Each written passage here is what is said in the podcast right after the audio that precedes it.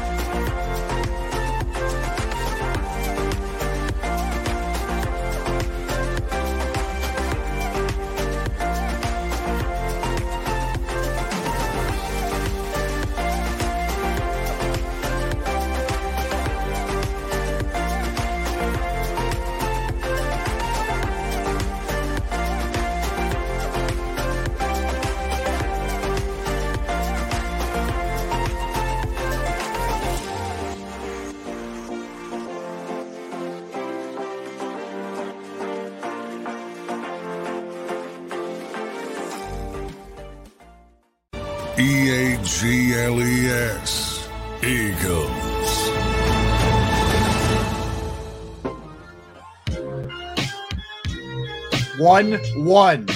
11. 11 wins to go. And the Philadelphia Phillies are the world champions of baseball, as the great Harry Kalas would say. Welcome in, everybody. Happy Friday Eve. It is Thursday. We are hanging out with you. We are Sports Take, JAKIB Sports YouTube Network. That's Derrick Gunn. I am Rob Ellis Gunner. Beautiful night last night in, yes. in South Philadelphia. But before we get to that, before yeah. we get to that, yeah. I know you got a little uh, little info uh, from an Eagles standpoint. Yeah, developing story, Rob. Uh, we we learned that uh, Fletcher Cox uh, had an epidural uh, for a back issue. He's had this back issue for years, and come to find out that Fletcher Cox will not be available to play this Sunday against the Rams. Now the hope is that he'll be uh, well enough to play next week. Uh, that that's the the positive anticipation, but it's not guaranteed that he'll be ready to go next week. And again, this is a back issue he's had off and on for years now. It's part of the wear and tear of him being in the NFL for as long as he has. And, you know, these little aches and pains creep up even more so. But he was having an outstanding year uh, Yeah. up to this point. And uh, we're assuming he will continue to have an outstanding year. But sometimes these black uh, back issues flare up. And uh, unfortunately, uh, it's flared up uh, this week. So that means he will not be able to play against the Rams this week. Hopefully, he will be back next week uh, to, to get back in the trenches uh, on defense. Okay, that's a that's a big blow. So Derrick Gunn reporting that Fletcher Cox will not be playing against the Rams.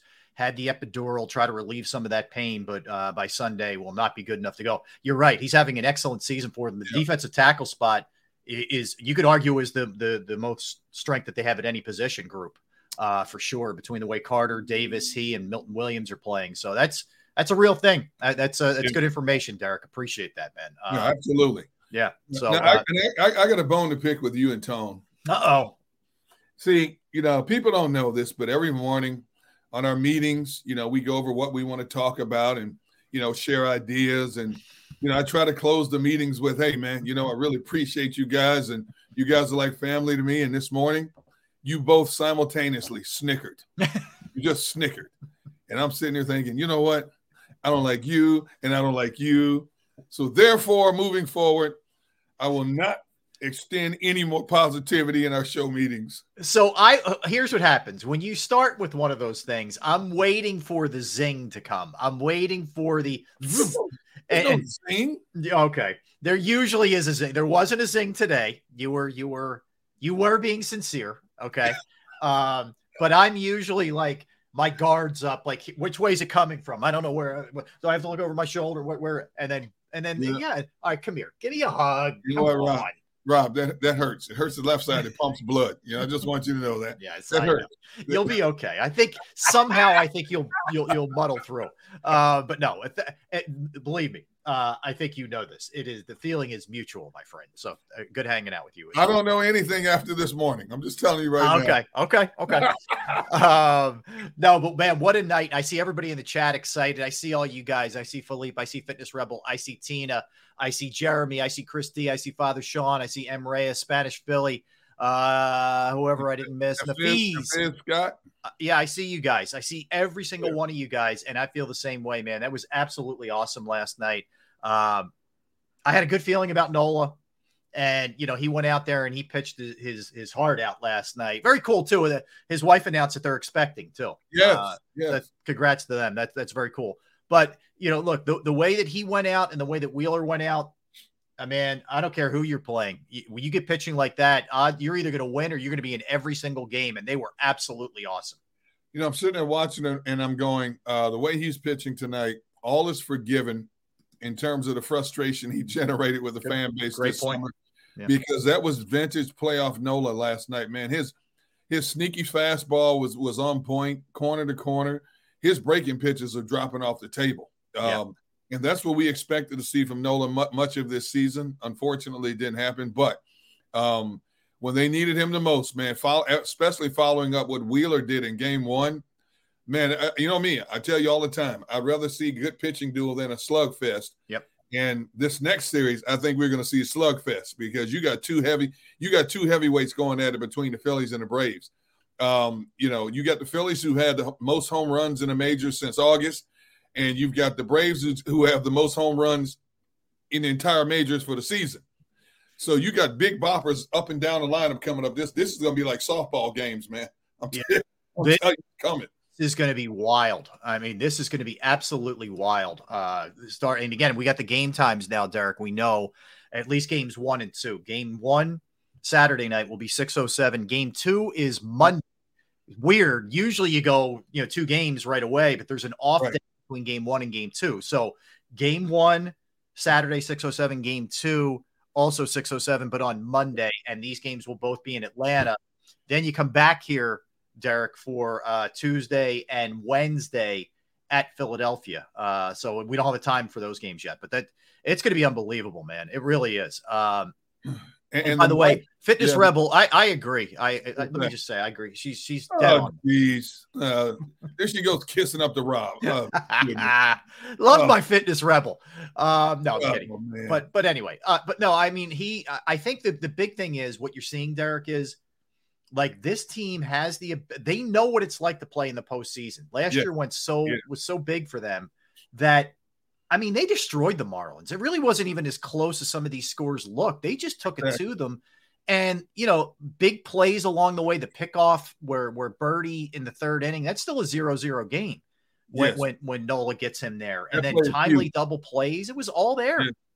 Yes, everything that you need. And then, of course, when Stott hit Jacks the grand slam, oh. that's the exclamation point on the night. Um, you know, you you can't say. I mean, they held they held the Marlins to two runs for two games. You know, and that's doing something when, yeah. because this Marlins team, a bunch of free swingers, big swingers, and they can score. But the Phillies, between Wheeler and Nola and the bullpen, all coming together at the same time, man uh, you couldn't have picked a better time to hit your stride. And of course, you know, Trea Turner's like just soaking all this up. See, he hasn't experienced it like this. Yep. You know, he was with what? He was with the Dodgers.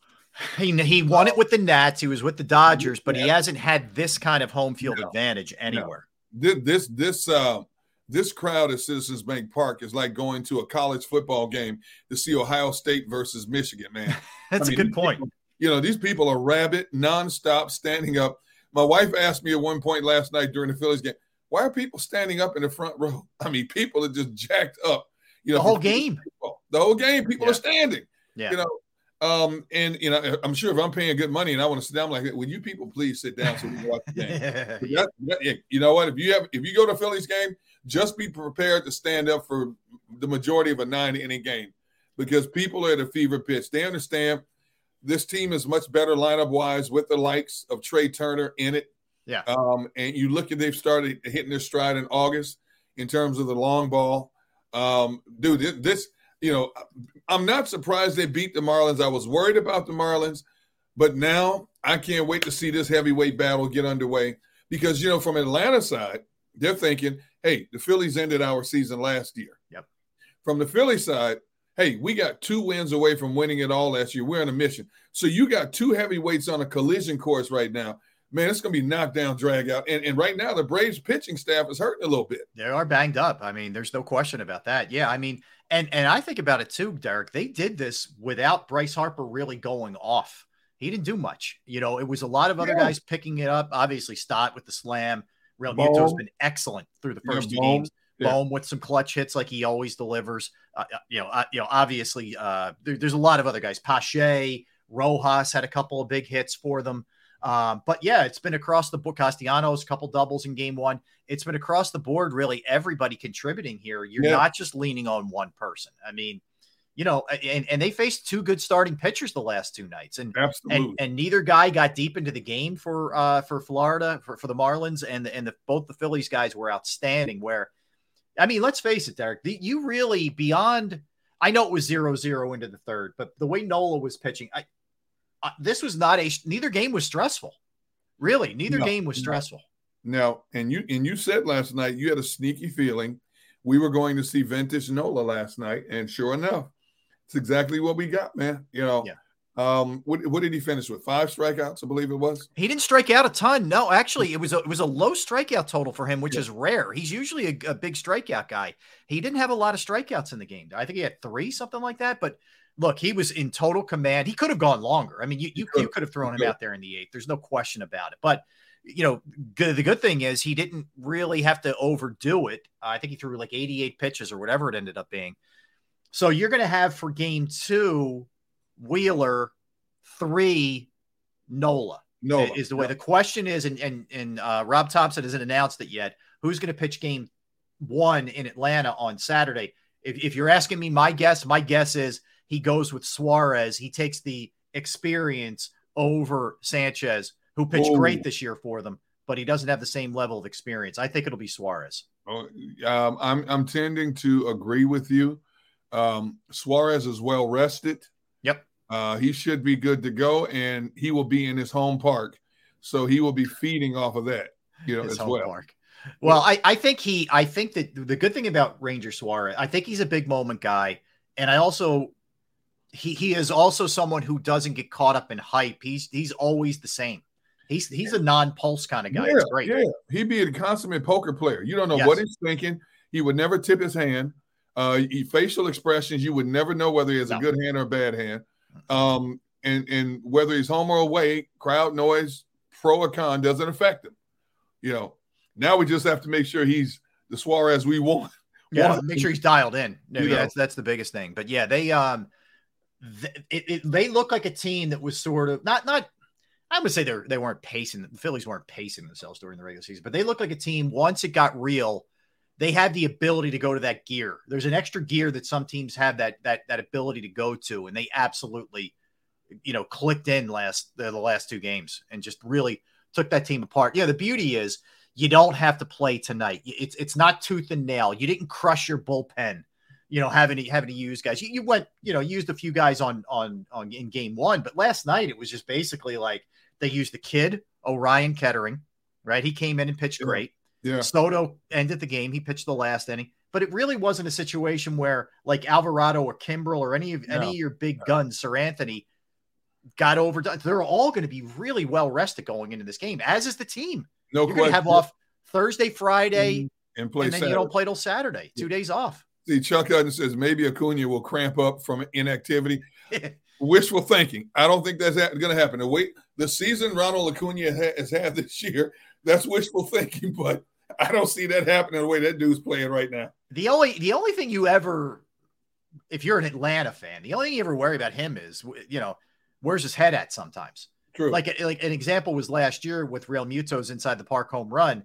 It kicks off that wall and and and Karem's into right. He didn't even move. Like, no, dude, you got to be backing that up. So that's weird. the only issue with Acuna is he just falls asleep sometimes, or you know, will be a little bit, little bit of a showman sometimes, which gets himself in trouble. That's all. Yeah, yeah but Rob, that dude created his own club this year, 40 70 club. Huh. That's unheard of. 40 home runs, 70 stolen bases. I would say, from a talent standpoint, Derrick, uh, maybe Ohtani. He he's right there with Ohtani in terms of talent, like like just baseball talent. Ronald Acuna Jr. I agree. The, yeah. And it would be debatable. Who do you? I think it's a flavor of the day. Who do you like more, and why? Yeah. yeah. You know, with those two. I love yes. watching both of those guys play. Um, Acuna, I know he's playing for the. You know, I, I have to say this uh, because I just love watching great athletes. Um, I know he's playing for the enemy, but I'm going to look forward to watching him play, especially at the plate. I love his bat presence. I love how he's a competitor. He works a pitcher, and when he gets on bases, he makes he makes a pitcher think more about than just focusing on, on delivering a strike to the plate. You always have to be aware of where he is, and he might he doesn't care what base it is. He's going to steal a base, you know. Yeah. And with the way you know, you on one hand you have a Schwarber who's hitting 46 home runs. You got this dude leading off for them who's got a 40-70 club all his own. The matchups up and down the lineup. I mean, these are two teams that there are no weak links from one through nine. We always talk about how the Phillies have no weak link one through nine. Atlanta has no weak link no. one through nine in their batting arsenal. Look, I mean, this is a team. They won 104 games. They scored the most runs in baseball. They tied the re- Major League Baseball record with 307 home runs. I mean, this is this is a nasty, nasty team. And, you know, the, the Phillies last year hit Spencer Strider in the playoffs. But yeah. if you look at Spencer Strider's numbers against them in the regular season, it is about as dominant as you can be against the major league team. It's that good. So that's yeah. going to be the, the big question is do do they is it going to look any different than the regular season when you face him in that in that first one? So it's going to be fun. It's going to be fun for sure.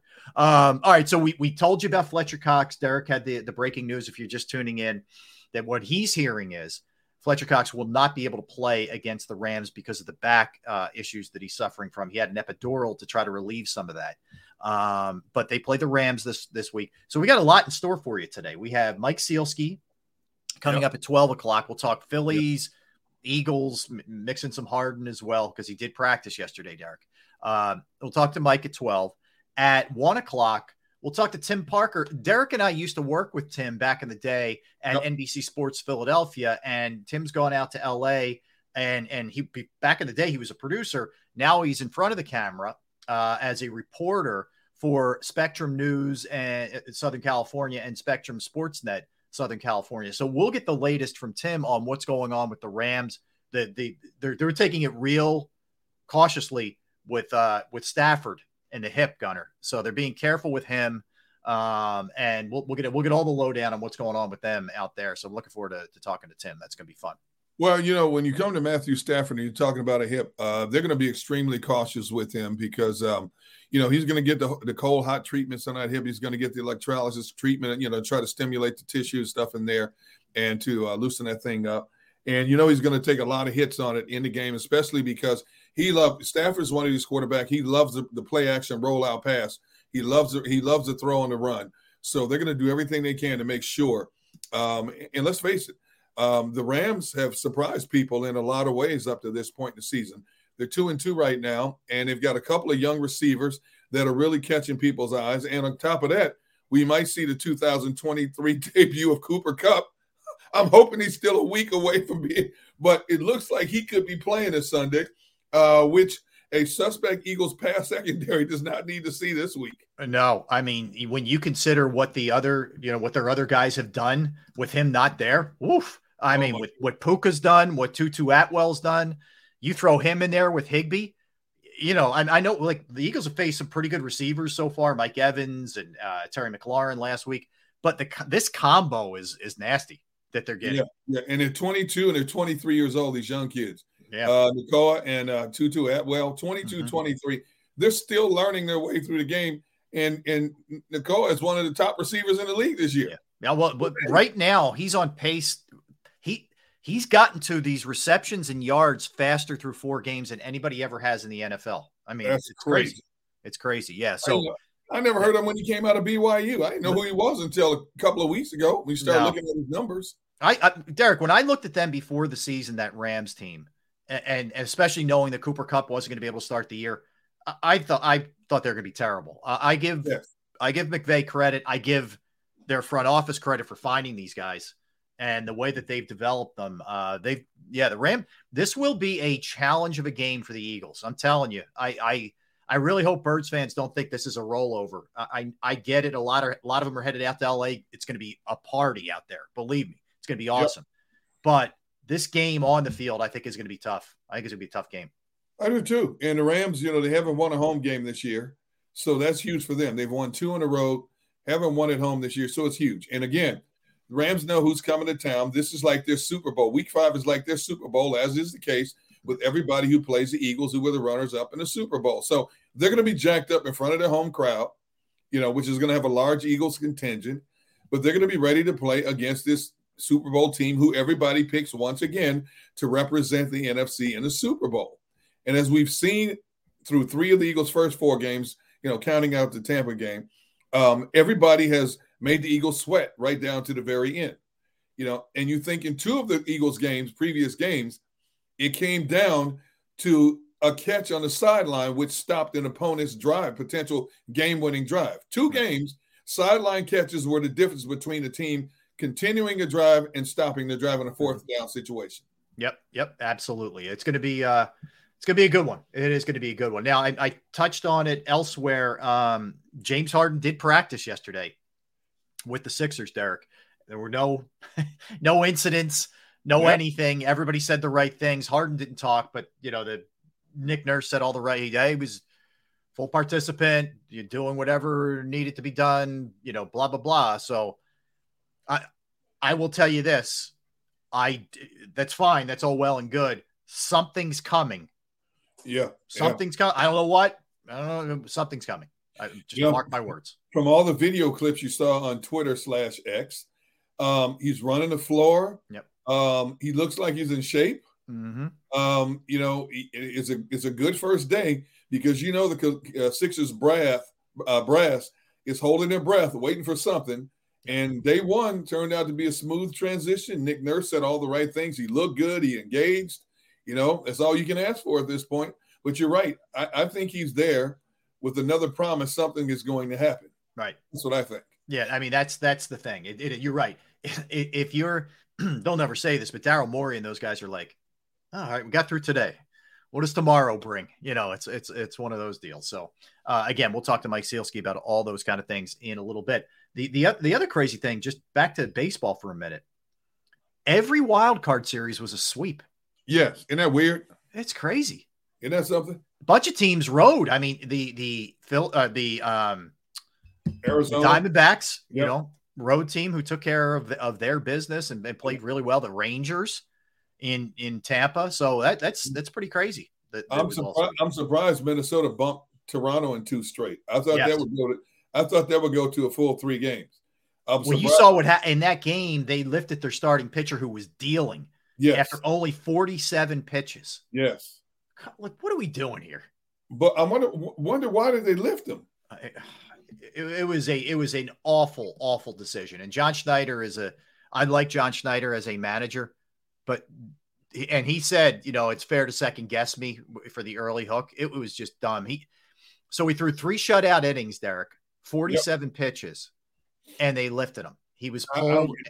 Yeah, and then and then they took advantage of it. There's no there's no no news out there, arm strain, anything like that. Um, you just lifted the dude. The dude was dealing. You're you're at you're in a desperate situation. If you don't win the game, you're done. Nope. And the guy was dealing. He was in his mm-hmm. own. You took him out. Could you imagine if Rob Thomson had done that with Nola last night?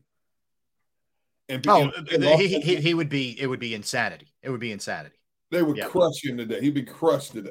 Yeah, he 47 pitches, three hits allowed, no runs, total control. Unbelievable. Yeah. Yeah. So uh, and, and Berrios, you know, he said afterwards, I just control what I control. I pitched my ass off. What else can he say? No, I'm saying, like, yeah, I mean, he's yeah, you know, whatever. I mean, he can't. He's in a no win. You know, he can't. He can't say anything. But it's uh, it, it's what's emblematic of baseball, where it's not enough gut, it's not enough eyeballs, and it, and it's too many, you know, printouts in, in analytics. It's just ridiculous. It really is. Um, all right, let's let's do this, Derrick. Let's come back. Let's dig in a little bit heavier here uh, on the birds and you know the the the absence of Fletcher Cox and how this may play out. Because guess what? It's not just Fletcher Cox. I'll give you the injury report from yesterday. It's you know it's a little concerning because there there are some key players here who may not be able to go. Again, we don't know anything official yet, uh, we'll have a better handle on when the injury report comes out today. But we'll get into that. We'll get into to the Rams, what they present, where they rank, all those good things when we come back. So don't go anywhere. That's Derrick Gunn. I'm Rob Ellis. We are Sports Take, JAKIB Sports YouTube Network. Let's talk about Bravo Pizza of Havertown because it's perfect time right now 11.30 right get a little hungry you just head over to bravo pizza of havertown i've been going there since i was a kid they've been family owned since 1985 you got alex and his great great crew they're there seven days a week just cracking out the best food there is i can promise you that. They have 20 different styles of pizza. They have slices to go. They have the you name it they will make it. Specialized pizza your way. I like the grandma. I like the upside down. Uh, they don't just do pizza. They do fresh pasta, they do sandwiches, they do wraps, they do wings, they do salads. And they're also committed to the community. This is one of the great things about Bravo Pizza of Havertown. They have fundraisers for charities, for schools, for little leagues, where the proceeds go to those organizations. You could follow them at the Bravo of, at the Bravo of on Instagram and Facebook for daily specials and promotions. They are located at 1305 Westchester Pike in the Manoa Shopping Center in Havertown, Pennsylvania. 1305 Westchester Pike, Manoa Shopping Center, Havertown. Give them a call right now, 610 446 3810. That's 610 446 3810. Bravo Pizza of Havertown. Take a look.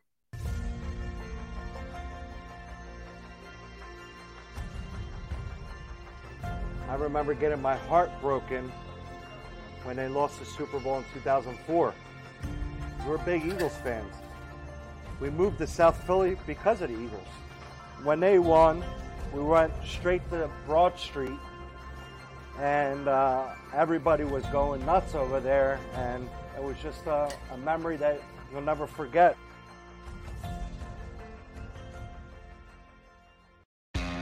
Go to get your game on. Go for the beers. Go for the cheers. Go for the hit and the hits. Go for the stakes and the stakes Go to get your parlay on. Go to get your party on. Go for the scene. Go for the screens. Go for the gallery. Go for the win. Go to Ocean. Visit theoceanac.com to plan your visit. At Pond Lehocky, we've recovered billions of dollars for our clients, and we're confident we can do the same for you. With over 250 years of combined courtroom experience, we've helped over 100,000 injured clients obtain some of the largest settlements in Pennsylvania. One conversation is all it takes to help you and your family get back on track. If you've been injured in an accident, give Pond Lehocky a call.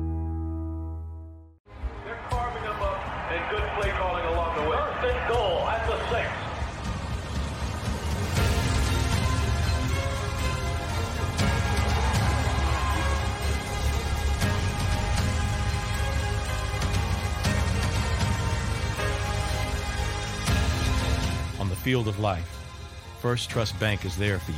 Champions on three. One, two, three. Because Philadelphia dreams deserve a Philadelphia bank.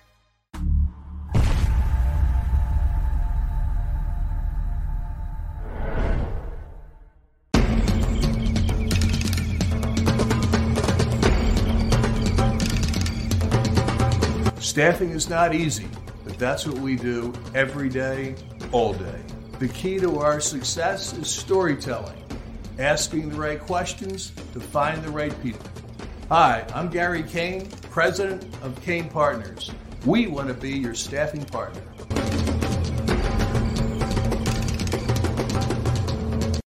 Since 1977, it's always been about you, the community, at Rafferty Subaru. And through the Subaru Love Promise, we prove we care by supporting charities like So Good Now.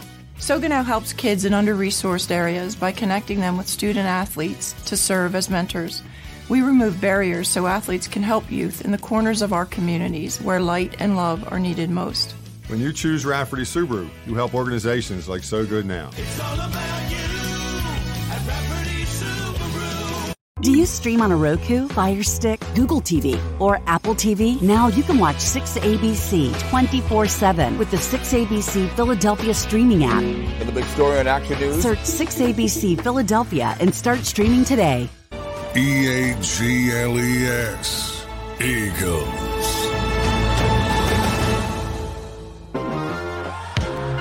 Welcome back, everybody. Appreciate you hanging out with us on this Thursday. That's Derrick. I'm Rob. We are Sports Take please hit the like button if you could, friends, uh, and subscribe if you have not already. We appreciate you hanging out with us. And those of you who are new, welcome in. Uh, and those of you who have been hanging out with us, uh, thank you. Thank you very much. All right. So, um, just to reiterate what Derrick said a little bit earlier, Fletcher Cox uh, will be out for this game, according to what he's hearing, according to Derrick's sources, with a with a back injury uh, that he's been dealing with, been nagging him this season, and you know finally just got to the point where it'd be a little bit too much for him. Uh, he did receive an epidural. They're hopeful that he'll be able to play the following week. Derrick, is that correct? I don't want to put words in your mouth, but is that what you're hearing? That that's what the goal is, but it's not a guarantee that he will be ready next week. It, it looks good right now, but there's no guarantee. You know, with these back um, type injuries, whether it's a spasm or whether it's that sciatic. I, I should know because I deal with the sciatic stuff. Um, you know, it feels good one moment. All you can do, you all of a sudden you make a sudden move one way or the other, and that thing flares up again. But you know, an epidural is the best way to to, to calm that thing down. Right. And so, uh, hopefully, as as a precautionary measure, um, it's in their best interest to just let him sit this one out, let that thing heal up, and hopefully get him back on the field next week against the Jets. All right. So look, there I'm not going to sit here and put a good spin on this because that's a big loss, Fletcher Cox. But here's what I'll say: you're going to get extended snaps for Jalen Carter, which you know some people have been calling for anyway, with as good as he's been playing, Derrick. So I, I think you know potentially you could see a really big game out of him. Um, you know, Jalen Carter extended snaps, probably extended snaps for for Jordan Davis. But here's the thing: they're also. Let me just go through the the injuries here real quick. So, in addition to Fletcher Cox, and this is coming off of Wednesday's injury report because we don't have Thursdays yet. Okay. Um, but a couple things that we're hearing concussion for Britton Covey did not practice. That's not great. Uh, Britton Covey's been an excellent returner so far this year. Uh, we this one we expect Cam Jurgens with the foot. Cam Jurgens is not going to play in this game. We know that, and it could be several weeks for, for Cam Jurgens. That much we know. We know Sua Opeta will step in there at his position. Uh, Marlon Tuipulotu, who who has been very good. You know, that's another Derrick. If he didn't practice, so if he's down with the triceps and Fletcher's down, that's two bodies on your interior D line. I mean, you still like that you have Jalen Carter, Jordan Davis, and, and Milton Williams, no, no doubt. Williams, yeah. There's other guys you can move inside who can handle themselves, you know, from time to time. We know that too. Um, but you're you're you could potentially be down two guys if that's the case. Um, limited with Sydney Brown with the hamstring. Good news is full practice for Justin Evans, full practice for Quez Watkins. So that that's that's your injury report right now. So little little thin there. BG could move inside, as Robert said. He's right.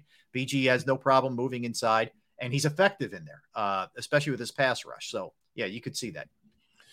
Even with um, the, the, the injuries, the little nicks and pains that are piling up um, from from the Eagles squad, they still have enough talent to go out there and get the job done.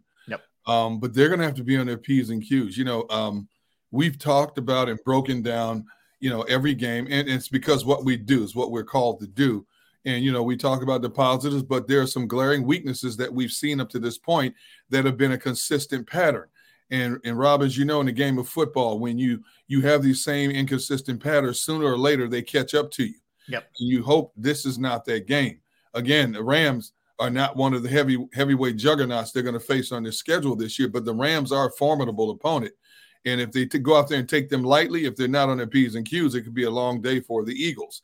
You know, luckily you're playing an injured Matt, Matthew Stafford, but I guarantee you, Sean McVay, who's one of the best offensive minds in all of football, is going to alter that game plan um, to play to Matthew Stafford's strengths and and and and try to not irritate that that hip injury that he's yeah. dealing with. And again, we don't know to what degree it's bothering him, but the fact that they're taking it light on him, him this week tells me there is some concern about that thing flaring up. Yeah. Um, so with that said, the Eagles better hit the ground when they when they land there Saturday. They, they better hit the ground focus um, because everything we keep hearing the last couple of weeks about their running game, these young receivers that have the possibility of Cooper Kupp coming back, and we know how dangerous he is mm-hmm. if he's deemed healthy enough to come back, and a Rams defense that doesn't have a lot of big names that it had just a few years ago when they won the Super Bowl, but it's a defense that has rallied around Aaron Donald and has played well yeah. for the most part. They have, they have. I'll, I'll give you, and by Mr. Taz, I think he's having fun.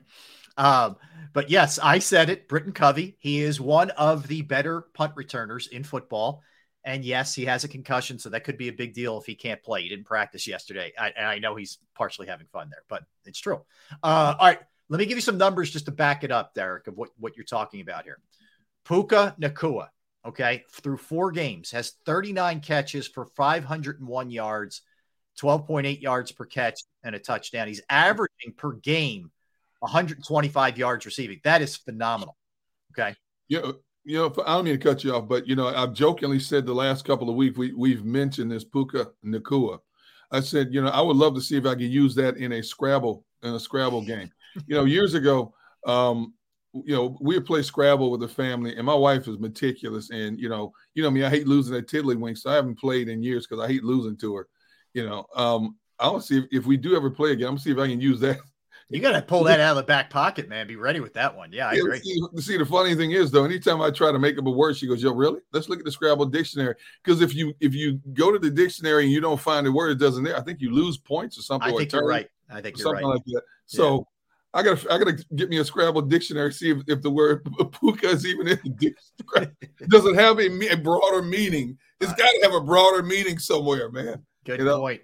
You know, Oh. it's it's weird. The BYU receivers are usually smaller guys. Yeah. He's not. He's 6'2, 205. He's got good size. Um, he was a fifth round pick this year. He was the 177th overall, and he's giving him that kind of production, man. That's that's uh it's, it's darn good. And then Tutu Atwell has 22 catches, 270 yards. That's also more than 12 yards per catch. You remember he was he was a second rounder in 2021. It's taken him a little while to kind of start to establish himself. He was behind guys like Kupp and Van Jefferson and those guys, but Yeah. but he's he's starting. You know, look, we always talk about next man up. Well, these two are great examples of of next man up and taking advantage of someone else's misfortune. You know, and and and really establishing yourself. It's it's phenomenal. And the thing is, these two young kids are getting all the notoriety. Van Jefferson, who has played all four games, only has eight catches. He's not. He he's had some drops. He's not. He's I, I eight thought he was going to develop at a, at a quicker rate than he has. He's taken kind of a step back. Now, granted, you know, they have four receivers that are averaging almost 13 yards a catch. Yeah. Four receivers. Okay. And that includes the tight end Tyler Higbee. Right. But Van Jefferson's like an afterthought because of these two- kids, Nicola and Atwell. Yeah. You know, um, like you just said, Nicola has 501 yards. Atwell has 270. Higbee has 196. And then Jefferson checks in at 108. Right. But their average yards per catch 12.8, 12.3, 12.3, and 13.5. You know, and then you have another tight end who only has two catches. This uh, Brycen Hopkins, he's averaging 13 yards a catch. You know, Yeah. they have they have 18 in four games. They already have 18 pass plays of 20 or more yards.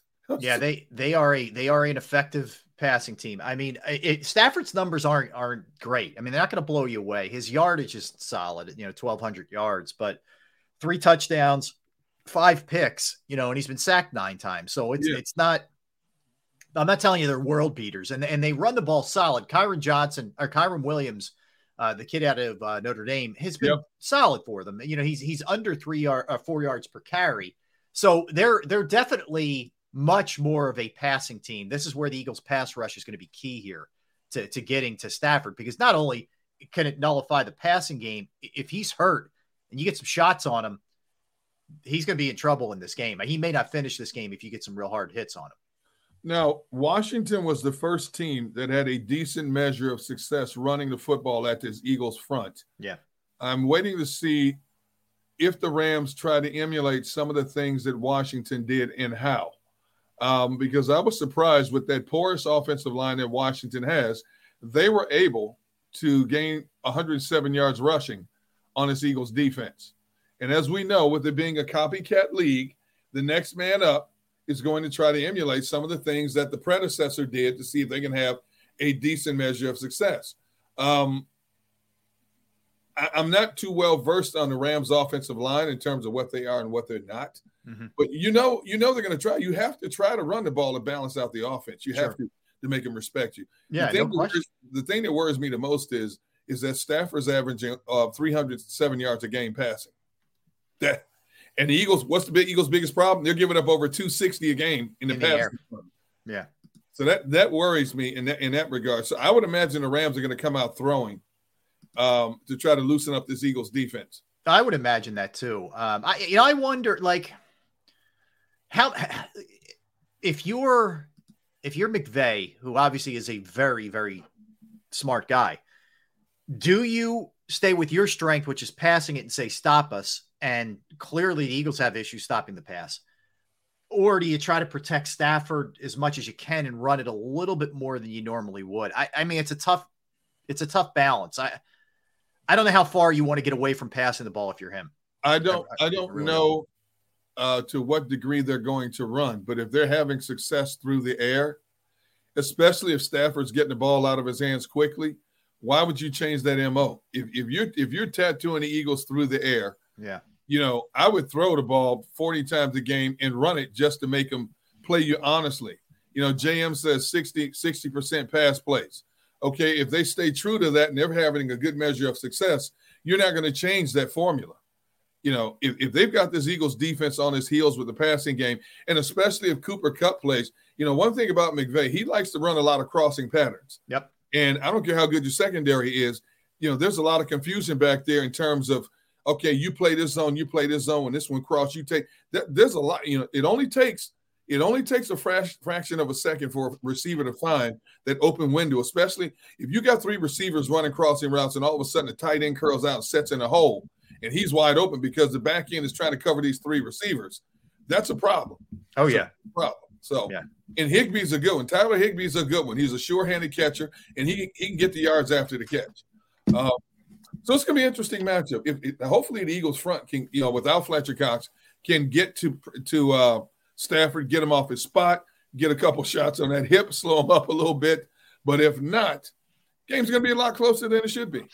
Yeah, I think it's going to be points scored in the game, Derrick. Anyway, either way, I think if Stafford stays healthy, if he can stay upright throughout the game, they're going to have you know they're going to have success in the air. It's just it, it's just kind of the way it's going to go for a little while here. I mean, the good news is you might get Sydney Brown back. It looks like you're getting Justin Evans back.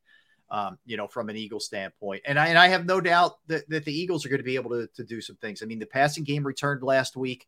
They they still, even though they didn't go crazy running the ball, they ran the ball effectively last week. They had four yards per carry out of D'Andre Swift. So I I think the I think it's going to be points scored on both sides. I mean, I, I was looking at the the over under was 50 last time I checked. Let me just double check and see where it's at now. But um, yeah, obviously that's a big total for a game, but I don't think that's I don't think it's too far off. Actually, it's yeah, it's 50, it's gone up to 50 and a half. I'm I'm just seeing if there's any other over unders this week that are that high. And I don't think that there oh, there's one. There's only one game with a higher total, and that's the Chiefs okay. and the Vikings. Okay. It's 52 and a half. So, you know, Vegas is looking at this as a high scoring game, and I and I agree with Vegas. I think it's going to be a high scoring game. What what's the over under again? Eagles are 50 and a half, 50 and a half points. Woo. Yeah. Wow. Yeah. And they're averaging 28 a game. They should be able to score 28 on this Rams defense. Can he keep the Rams from scoring 28 plus? Yeah, that's the big question. I mean, so if you look at the Rams, Derrick, they've they won both of their road games. Uh, impressive win in Seattle. That I mean, you can look at it either they caught Seattle early, where Seattle didn't quite have this figured out yet. Well, I look at it as a quality win. Seattle's played very good football. Yes. Uh, for most of this season. So, um, you know, props there. But they won on the road at the Colts, who were who have been solid so far. You, you know, it was a walk off touchdown catch. Yep. Yep. And then they lost at home to the Niners, a game that was pretty competitive to San Francisco and uh, and and a Bengals team that's really struggled. So they've lost their home games but won their road games so far.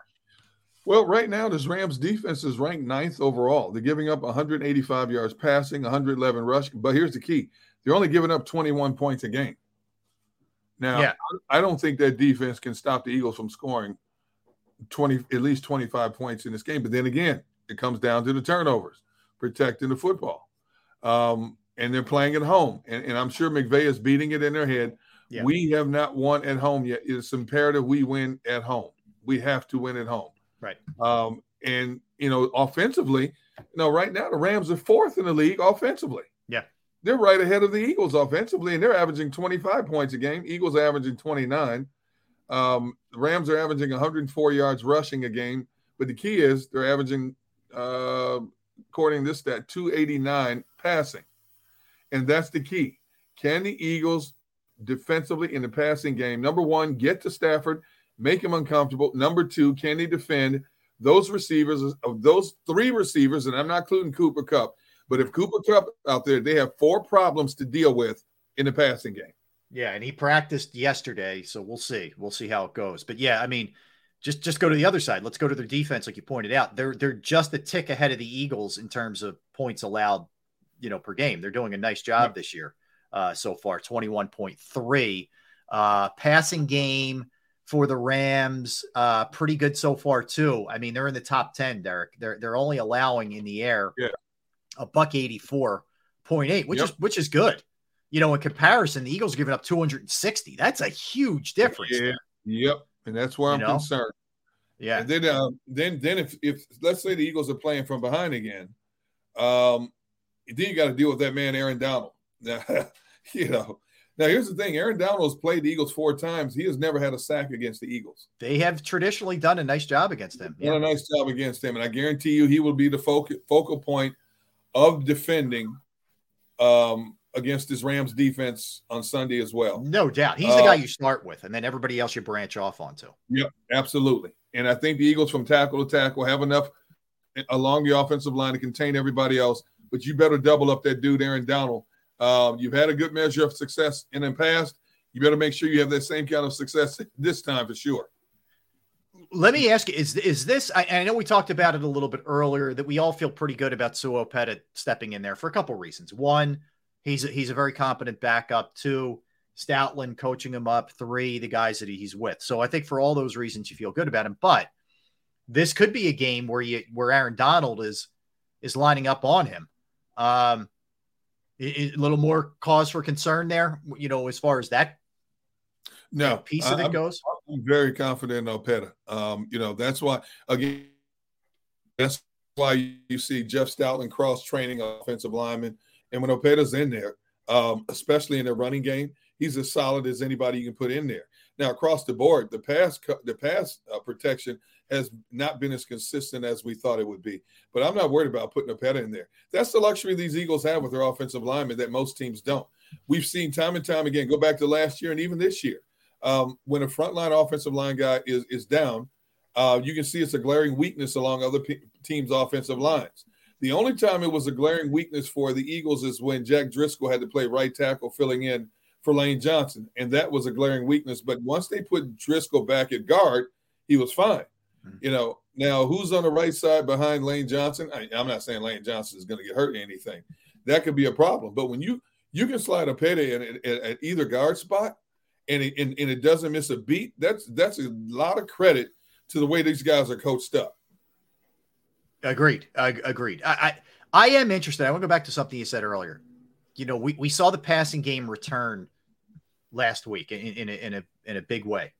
Um, up until that point, they had really leaned heavily on the run game for the most part.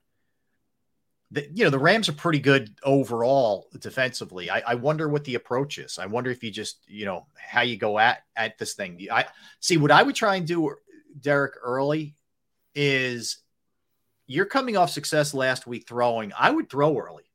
See I where I would. get with it. Yeah. I would too. You know, why not? You know, I mean, I don't think the Rams can stop their run game. I really don't. But I would come out throwing at them. I'm looking at the Rams personnel and I'm thinking, you know, who the heck have, are these guys? You know, the kid uh, Ahkello Witherspoon, who was a former first round pick, he's not even starting in the secondary. You know, at cornerback now. Um, you know, he he. I'm sorry, he was a third round pick uh, back in 2017. He's not even starting.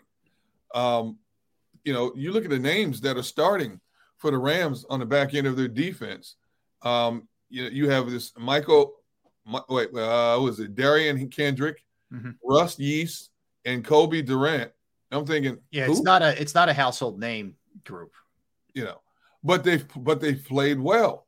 You know, a lot of times all you have to do is form a certain amount of cohesiveness to be successful, and they they've had a measure of success. I mean, you have to give them credit, you know, where credit is due. Um, now let's see what they can do against this Eagles team. So they're going to be jacked up. It's it they're 0 2 at home. Uh, this is their Super Bowl. They know if they can win this game, they're right there, right there, bird dog in the 49ers. They can't afford to get too far behind the 49ers and Seattle. They understand this. Um, and that's why I expect this to be a very competitive game, a high scoring game, competitive game. And who knows, it could come down again to whichever team has the ball last. Yeah. And this is also where we're going to start finding out if you, you know Desai and the group are capable of adjusting with the personnel that they have. Meaning, is this a matter of just getting young guys acclimated, getting them better, having maybe Justin Evans back and uh, Sydney Brown back certainly could help, but or is it just in, unless they make some kind of trade, you're gonna have to live with some real issues on the back end here. Yep. Um, would you go so far? I would go so far as to say the Rams are the best offensive challenge the Eagles will face up to this point because of Sean McVay. Of the of the opponents the Eagles have played so far, I think McVay is the best offensive challenge because he's so unpredictable in what he will do. Yes. Up to this point. Yes. Now you still have to play uh, you know, Mike, you know, Mike McDaniel from Miami. Uh, you still have Buffalo. But as of now, as we sit here now, week five, McVay is going to be their stiffest challenge in terms of trying to figure out what he's doing from this Sean Desai's defense. Trying to figure out what McVay wants to do is going to be the stiffest challenge up to this point. Think about it. You know, New England is a is not a good offensive team. Period. Just not. Period. No. No. The Vikings have the potential to be for sure, but I think they're incredibly one dimensional. Yep. Okay. Yep. Cousins you know, certainly could throw the ball. We know Justin Jefferson hurt them in that game big time. So did Addison. So you can make an argument with with the Vikings for sure. Tampa's, you know, maybe credit to the Eagles. Like Evans, I didn't feel like Evans and Godwin killed them, and maybe that's no, credit to the Eagles. No, no. Yeah, I, I, would. I'd probably say the Rams. Uh, you know, I think he'd argue the, the Vikings, but I would say the Rams. Yeah. And, and and three of the Eagles' four wins, they've won by five, six, and three points. Yeah. Now the bottom line is they won the games. Most important. Did you win? Did you lose? They've won. They've won those games. But close games have a way of working for you and against you at any given moment. Yeah. You know, and granted, in those three wins, turnovers were key. No question about it. Um, and turnovers, I believe, is going to be a key in this game as well. Um, whoever protects the ball better should come out victorious in this game. But I do believe this also. The Eagles can can be a little bit more flawed offensively and still find a way to win their game. The Rams have to be meticulous in their approach to the Eagles game because on both sides of the ball, I don't think they are stout enough to play from uh, come from behind, especially if they're down 10 or more points. The Eagles have enough talent to come down from 10 or more points. Yeah. They proved that in the Washington game. You know, uh, I don't think the Rams can. So, from the Rams' perspective, you've got to get a lead on the Eagles and make them play catch up. From the Eagles' perspective, you cannot let this game get too out of control and let let the Rams maintain that momentum. Momentum, you know, say what you want to say, but momentum goes a long way sometimes in terms of deciding the outcome of a game. Well, I think the biggest thing from the Eagles, the way they've played so far, is you can look at it two ways. Uh, either they know how to win football games even when they're not playing their A game, which, you know, that's a great trait to have going forward. It's what the good teams do. No doubt. But I, I think the other thing is you you need to understand that there's a lot of things that need to be corrected. Yes, you won. And yes, you made the plays you had to make, but you got there was a little bit of good fortune and you were maybe not playing the best teams in football. So you better be fixing these things. So what you need to see is corrections along the way. We can't keep seeing the same mistakes that we saw through the first four games. Just little things, little detail things that I think they were just a hair off. Maybe some of that is new coaching, you know, just getting acclimated to one another. Yeah. Some of that is injury. Some of that is younger players who aren't as experienced as you had last year. But the biggest thing you need to see is continued improvement. If you don't see that, then yeah, you're going to fall prey to some of the things that, that, that happened to you in those games that you lost. I mean, it's just that simple. And I think they understand that. Believe me, look, Derrick, at every turn, and I don't think this is just the Eagles saying this to the media. They know, like they know down deep, we haven't played our A game. No, we have not. And we we when we start playing the other, you know, this Rams team is nothing to sneeze at. But when we start playing the the Dolphins and Seahawks and Bills and 49ers, Cowboys got to be on the got to be much better than this, or they will be losses, plain and simple. And I I don't know how much better they they will be, Rob, in terms of pass coverage. I really don't. I don't either. That's the big thing for me. I don't think so. I think it might just we just have to live with this sort of.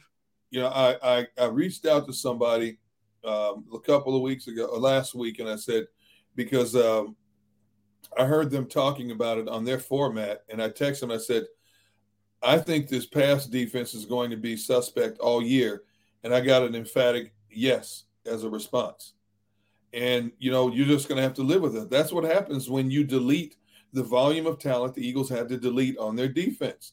The pass rush is not going to be as formidable. It's still going to be very good, but it's not going to be as formidable when you look at the collection of players they had last year.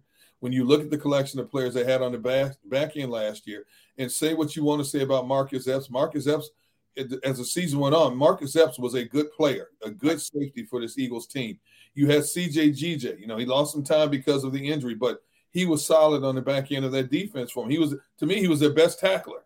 Right. He led the team in interceptions. He was their best tackler. This is a growing process, and you couple in the fact that every week somebody is nicked up.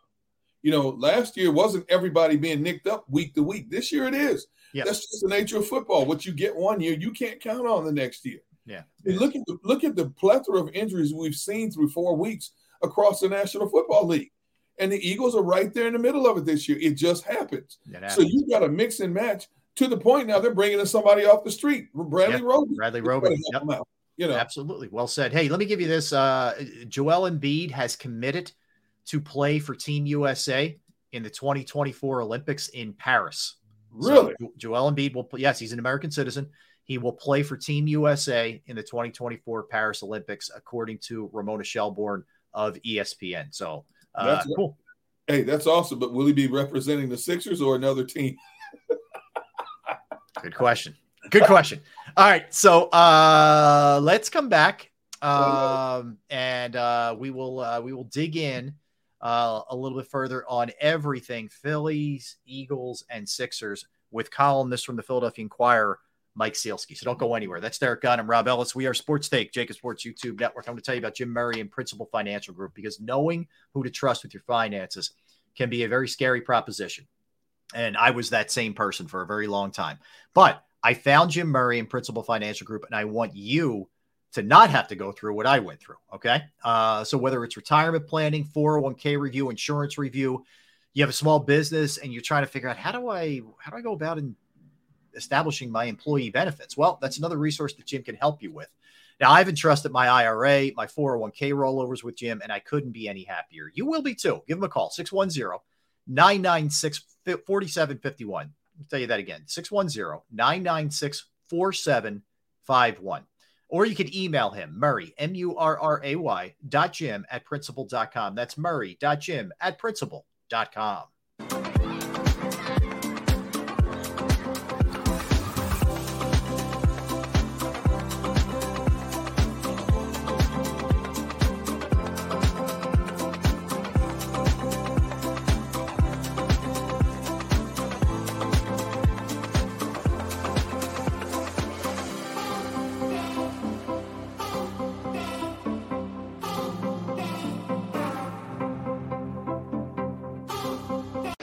you own a company and you're not producing a podcast, you're missing out. The public consumes messaging when they're ready. Join the professional podcast network of companies and let JAKIB Media Partners put you in the podcast arena. Come to our professional studio or we'll come to your place of business and professionally produce your company podcast. Call JAKIB Media right now at 267 261 3428. 267 261 3428. My name is Dr. Bruce Grossinger, and I'm the medical director of Philadelphia PRP and Stem Cell Institute. I'm reaching out to those who suffer from spine and joint pain. We use treatment methods that require no surgery, no scalpel, no drugs. Running, walking, or whatever your desires are. Dr. Grossinger is where you need to come. You can benefit from the same PRP and stem cell treatment as Wilbert Montgomery. Call us now at 610 222 5675.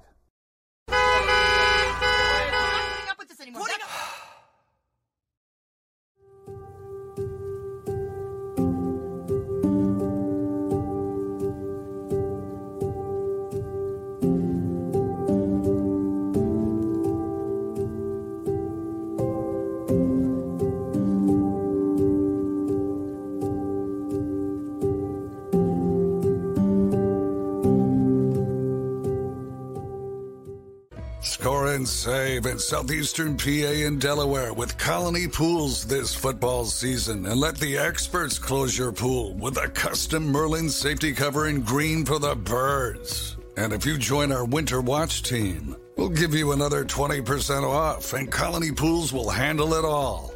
Keep your tiles on your pool, not in your pool. Fly with Colony right now, birds fans. Visit flywithcolony.com.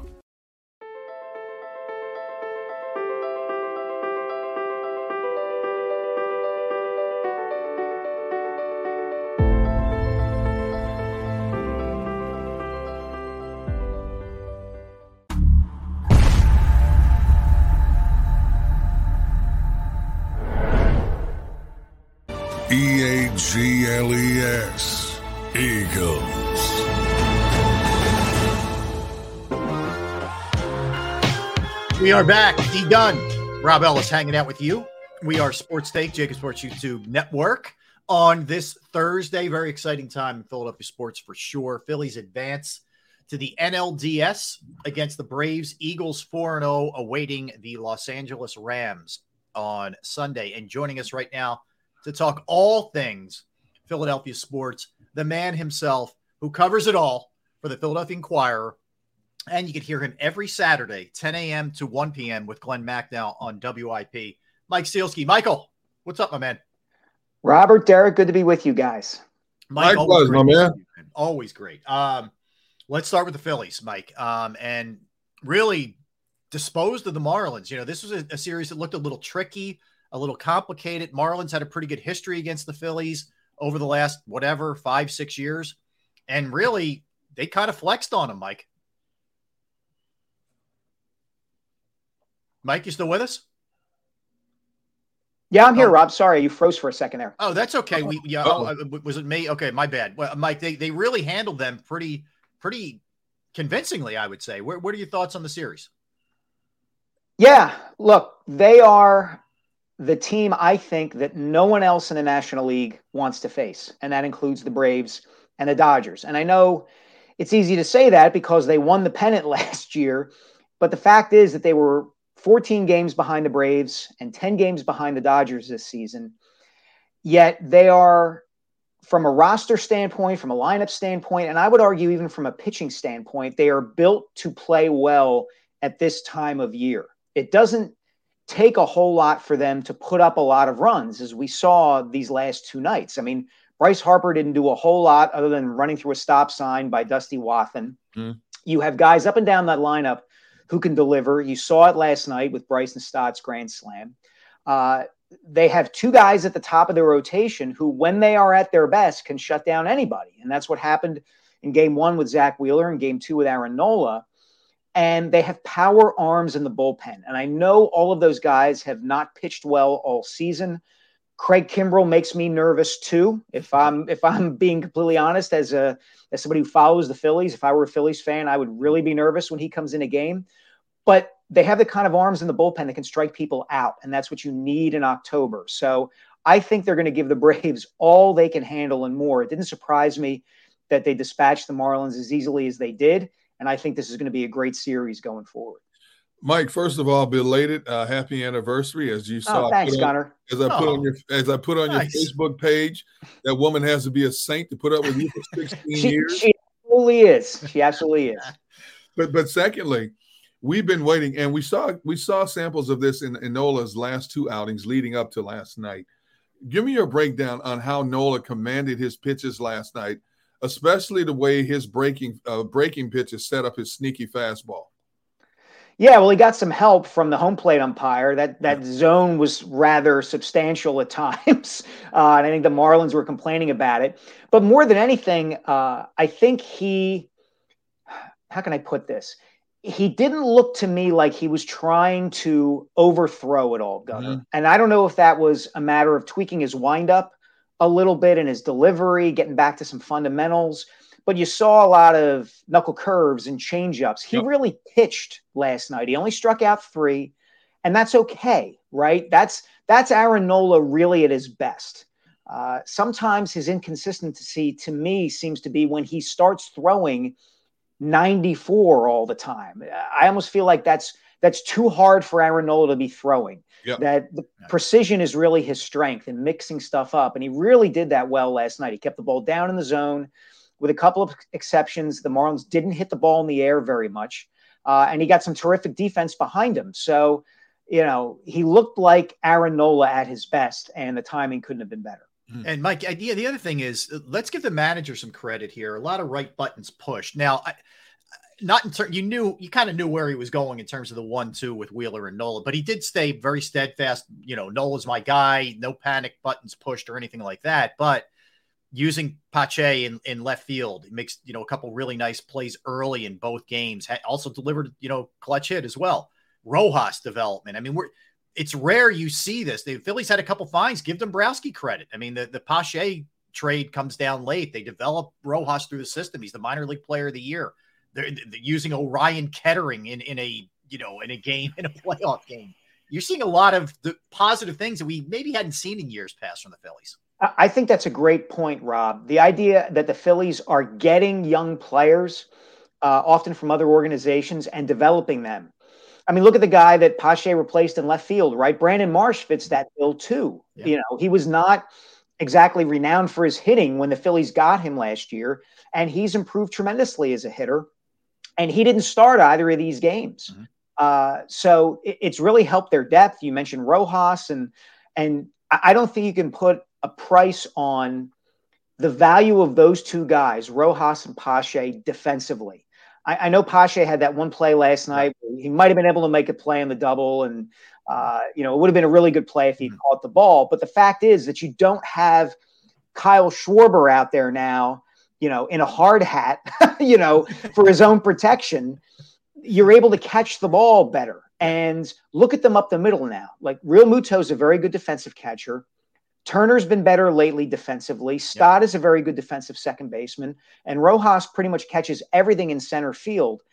That's still the backbone of a really good team. If you're building uh, the kind of team that can compete for a World Series, and and you saw that over these two games. Mike, add real quick, uh, Derrick. Sorry to jump in, but add the fact that you don't have Hoskins on first, and and we all everybody loves what kind of guy Rhys is, but Harper's an upgrade there too. You're a way better defensive team this year than you were last year, and that team got the game six. But I'm sorry, go ahead there. No, it's okay. I was just going to say I was going to throw a shout out here to my colleague Scott Lauber at the Inquirer. He had a terrific story uh, last week about how much the Phillies had prioritized athleticism uh, in reshaping the team a little bit, and I think that's what you're seeing, Rob. You're seeing better overall athletes at these positions. Turner, Stott, Harper at first base, even though the position is unfamiliar to him, is a better athlete than Rhys Hoskins. Again, yep. nothing against Rhys Hoskins. You certainly see that in the outfield when it comes to the defense. No question. Um, I think this fan base last year and this year has taken home field advantage to a, a whole new level. Um, you know, normally we don't we don't incorporate a baseball crowd as being a, def, a, a definitive edge. You know, as rabid as the Dodgers fan base is, the Yankees fan base, this fan base here has taken home field advantage to a whole new level. When you have a fan base that is standing up for more, most of the game more so than sitting down, the opposition has to be thinking, "What in the world is going on here?" And I and I do think that gives the Phillies somewhat of a psychological edge.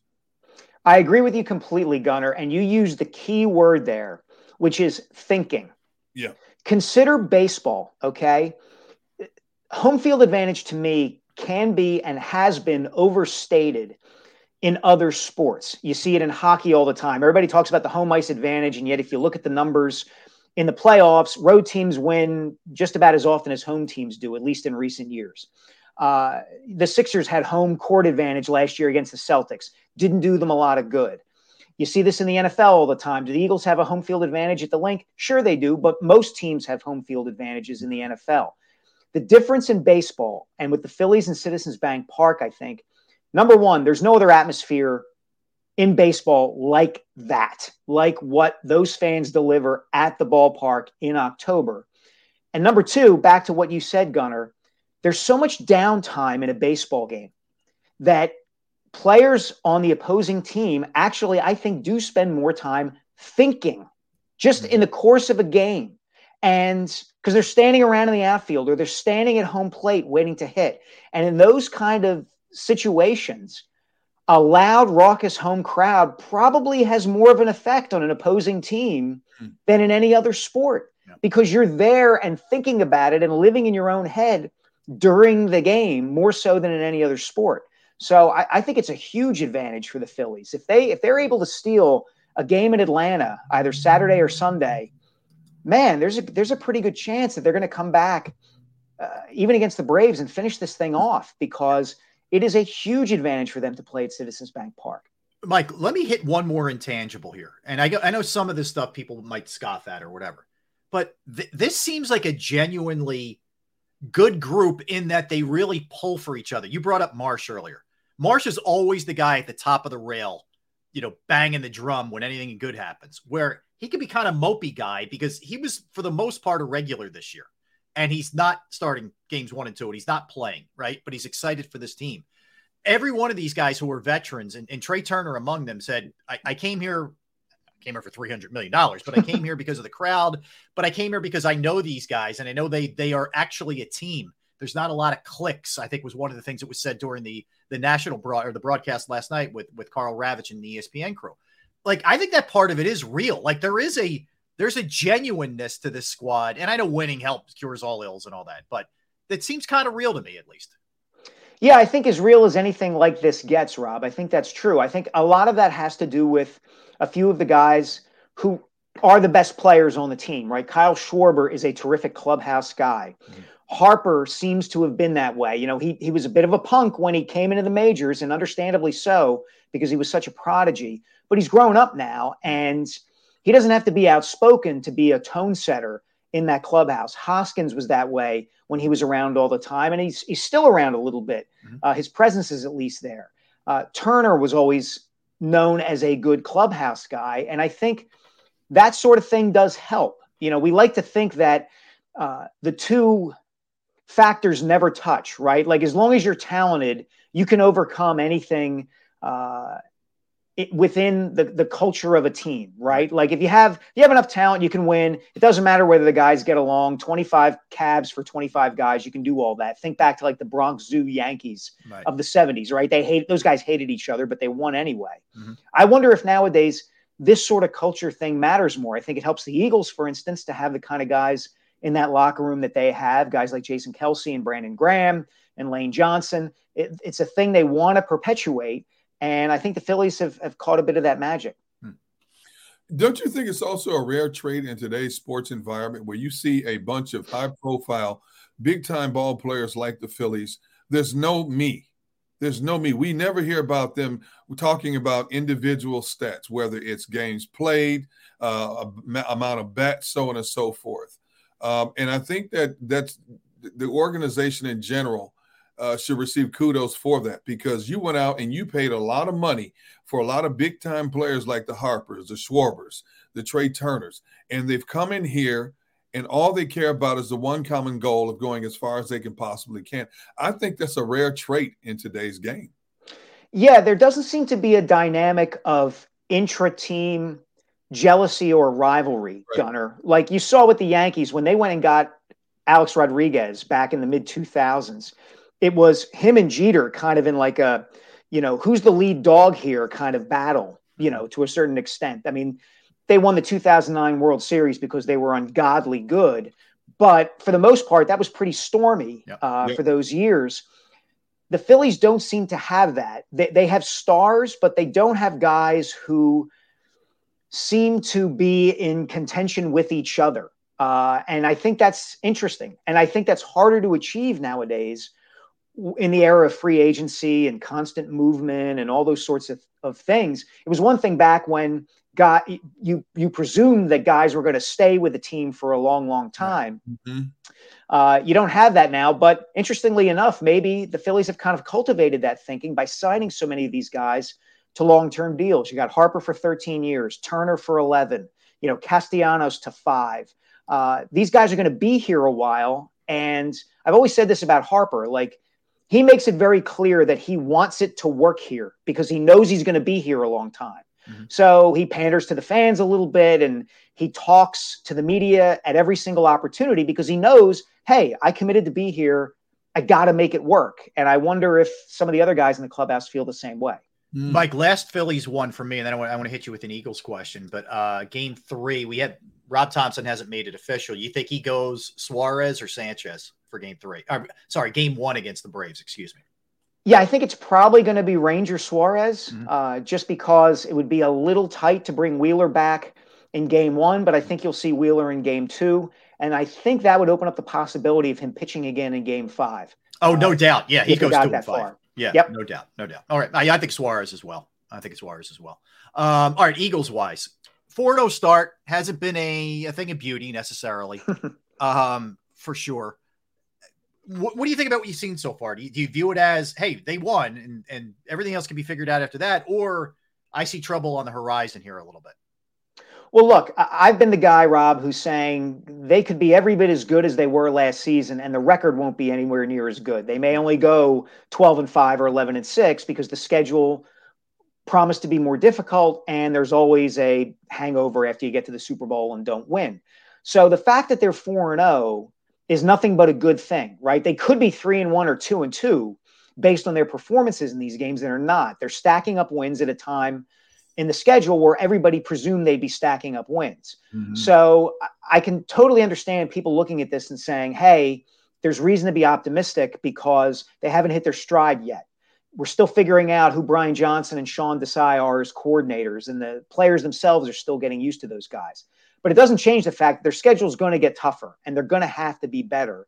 And I think honestly, that starts a little bit of quarterback. I think mm-hmm. Hurts, Jalen Hurts had his best game of the season uh, against Washington last Sunday, but he wasn't perfect. And I wonder if some of the kinks on offense, you know, still need to be worked out here. Uh, and we haven't even talked about the defense and, right. and the way they're allowing teams to move up and down the field. Well, let's let's talk about the defense because I had jokingly said to Rob kind of seriously that I think the defense is going to be a work in progress all season.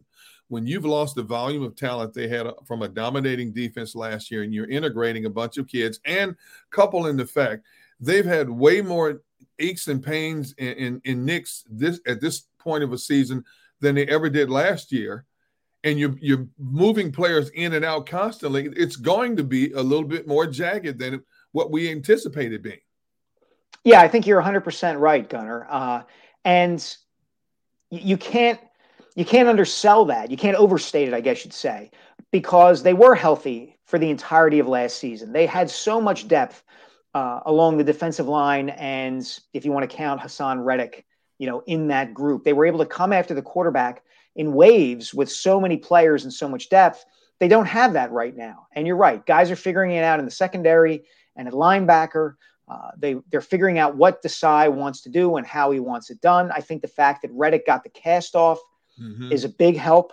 Uh, he had a sack last week. I think he's kind of poised to become the player uh, or get at least get close to being the player he was last season. Uh, and I think you're right. I think it's going to you know, again, if you're an optimist, you're saying, you know, we haven't seen the best of this defense yet. yeah. Do you anticipate, Mike, if, if they can, I'm talking specifically against the, the pass, if they continue to struggle this way and, and they're relatively healthy, like this week, if they get Sydney Brown back and Justin Evans and it kind of, you know, starts to look like this is who it is and they still struggle. Do you see a trade coming from Howie? I think it's always possible. Always possible, yeah. Rob. Uh, you know, he has shown no fear and no compunction about making a midseason move to try to improve this team. We've seen it year after year after year, whether you're talking about Jay Ajayi or Golden Tate or, you know, they don't always work out, but often they do. And so, yeah, I think it's entirely possible. I look, I look at Jalen Hurts, and, and, you know, we know what he is and what he's capable of doing. But, and, you know, I've talked to Seth Joyner about this, and we've talked about it a number of times – does, does Jalen to you look a little bit slower, maybe more calculated in everything that he's doing this season? Yes, he does. I think everybody sees it, Gunner. And I wonder how much of it is they want to keep him healthy. Yeah. Because they just signed him to this gigantic contract and yeah. they're pot committed to him. You know, Nick Sirianni says, even without being asked sometimes, that you know you guys like to say that we we ran Jalen last year because we were going to wring every drop out of him and, and we weren't paying him that much. And that's just not true. But it's hard not to draw that conclusion, right? Like yeah. they just yeah. they ran him so much more frequently last year and the year before uh, than they are now. And you know, part of this is the natural arc that a quarterback who can run with the ball has to take. I think, you know, Steve Young did this back in the 80s and 90s. We saw Donovan McNabb do this, that as his career went along, you know, he didn't run as much. Uh, you know, look at 2003 and 2004 is kind of like that tipping point where he really did want to stay in the pocket and he might move to create time so that he could still throw the ball downfield. He didn't he didn't break off and run as frequently as he as he did as a younger player. And I think we're seeing the same thing from Hurts, Whether how much of that is Jalen and how much of it is the Eagles saying we don't want you to run as much, I don't know. But I think it's apparent to everybody. All right, Mike. I, I before I hop off the the Eagles, I know you wrote about this earlier this week, and I think we're in the same boat here. But I'm I want you to I don't want to speak for you the tush push and, and the insanity th- that it's become uh, around the league. Uh, the notion that it should be stopped for some reason because it's not it's not pretty, it's not aesthetically pleasing to people. Uh, uh, uh okay, so and the other thing is. Other teams can't run it to this effect. We know that. Okay, we know the, there's numbers out. There, there's 69 percent at running it this past week. The Eagles or whatever they are, 13 for 14. Uh, it drives me batty. But anyway, I want you to tell me what you think. Tell me where you're at with the tush push. I'm I'm with you a thousand percent, Rob. A thousand percent. The other uh, part of this, I think, is that the NFL is transitioning a little bit in that Tom Brady is retired, Peyton Manning's doing the Manning cast, Aaron Rodgers is hurt. There is a relative dearth of hot button stars and stuff to talk about. That's part of the reason we're spending so much time on Travis Kelce and Taylor Swift. Okay. Yep. And I think the tush push was an easy topic for people who cover the league to get worked up about because getting worked up about something leads to page views and clicks and discussion and, and yep. talk show stuff. It's money. Okay. Yep. I was really disappointed in some of the stuff I saw from people who cover this league. Like, what is Peter King doing? What's yeah, happened to Peter King at this point? I, I, I don't know, and I, I, saw it from other places. Wow. The the analogy I drew was, and I'm biased here because I'm researching and writing a book on this topic, but all the outrage over the tush push reminded me about the outrage over the advent of the slam dunk in basketball in the 1940s and 50s, because you heard exactly the same kind of arguments then that you're hearing now. It's not a basketball play, it's not a football play. People complained all the time about how Bill Russell and Wilt Chamberlain weren't really playing basketball. They were playing volleyball. It's exactly the same thing you hear now. And this comes up anytime there's a new wrinkle or innovation to the sport. The old guard gets their, their panties in a bunch over something that's working that they hadn't thought of or seen before. And I don't understand it. You're right, Rob. No other team runs it as well as the Eagles do. Stop it. Just stop it. Yeah. You know, keep if, if, if you want if you want to complain about it, go ahead, but you still got to stop them from running it because stop everybody it don't let them get in short yardage. Right. Everybody acknowledges that it's legal. And I just I don't understand the outrage over this thing. No. First of all, I can't believe you said panties in a bunch, but that's a, that's another topic. Secondly, the league has already warned the Eagles about lining up in the neutral zone about it. You've had coaches, prominent coaches, talk about it's not a football play. I've said it before. I'm going to say it today, and I'll say it again in the future. Number one, because it's a Philadelphia staple. For whatever reason, the league has a disdain for Philadelphia. Number two, because you have such a public outcry about the play. Number three, there's going to continue to be public outcry about the play as the, as the team moves forward. I think it's going to be eliminated by the next owners' meeting. I really do. It's going to be such a variation to it. It's not going to be as effective as we've seen last year and this year. I think there's, you may be right, Gunner. And I think that's part of what's driving uh, the coverage of this is that people like Peter King are hearing from coaches and executives and owners in the league stop this, stop this, stop this, because it makes their jobs more difficult. Like that's what this comes down to is that everybody wants their job to be easier. And the fact that the Eagles can run this play makes everybody's job around the league harder. And look, I'd be saying the same thing if it were the 49ers or the Cowboys or the Patriots running this play. It's legal. Stop it. It's eh, the idea that it's eh, you know aesthetically displeasing because it's a rugby play or something like that. My God, get over yourself. And and the, the other thing too, guys, remember we see this from time to time in the NFL. This kind of like ridiculous overstatement about stuff. I mean, I can remember analysts on ESPN quite literally crying over Deflategate back in 2014. Yeah. So I think everybody just needs to like stop and just you know let let the Eagles do what they're going to do. If you don't like it, too bad. Do something to stop them from running that play. Agreed. All right, last one from me, Mike. Um, I know he practiced yesterday. Uh, I know well, there haven't been any blow up since he arrived in Colorado, but do you feel like this is just a ticking time bomb? It's only a matter of time with Harden, or do you think he's going to play nice here because he realizes it actually aids him in getting out of there if he, you know, doesn't act like a spoiled brat? W- what do you think? I think he should play nice. I've written that he ought to do that. I don't think he will. I think he wants to get out of there. Mm-hmm. Uh, You know, th- there are a lot of people covering the NBA who know a lot more than I do who are kind of covering this story, rubbing their hands together, waiting to see what's going to happen. And I think that's true. I, I, I don't trust James Harden to uh, do what's in his own best interest. Let's put it that way. I think you're yeah. right, Rob. It would be in his own best interest to show up, play hard, play well, and maybe Daryl Morey would accommodate him or even stay with the team. Like, right. are you going to be in a better situation getting paid more money than you are with the Sixers? Mm-hmm. But, you know, he's his own worst enemy in that regard. Mm-hmm. I think he has sabotaged his um, ability to have multiple teams come after him. I think, you know, I saw the story the other day that there's not much of a trade market for James Harden right now. Why would there be, considering what he came out and did this summer, which handcuffs the Sixers and which handcuffs him in terms of trying to get out of there? Never mind, Gunner. The way he plays is not conducive to a team wanting to acquire him. You have to give him the ball and right. turn the entire offense over to him. What team is going to want to do that? The only team where that would possibly work right now is the Sixers. And to be very honest, guys, I'm not sure that's in their best interest, short term or long term. I really wonder, and Tim Legler from ESPN was the first to say this. I really wonder if we're going to ever see the full flourishing of Tyrese Maxey as long as James Harden is here. I think they need to give Maxey some responsibility. I like the fact that Nick Nurse wants to make him kind of the scoring point guard and give him more responsibility and put more on his plate you got you're to have to live with some some bumps in the road like we are with the Eagles defense but I think in the long term it's the best thing for Maxey the player and the Sixers as a team. Couldn't agree more. Could not agree more. All right, Mike. Uh, so we got you. Obviously, we're, we're, checking out everything you do on on Twitter and X at Mike Sielski. You could still grab the the unbelievable book, The Rise: Kobe Bryant and the Pursuit of Immortality, every Saturday, 10 a.m. to 1 p.m. with Glenn Macnow, what else should we be on the uh, the lookout for here?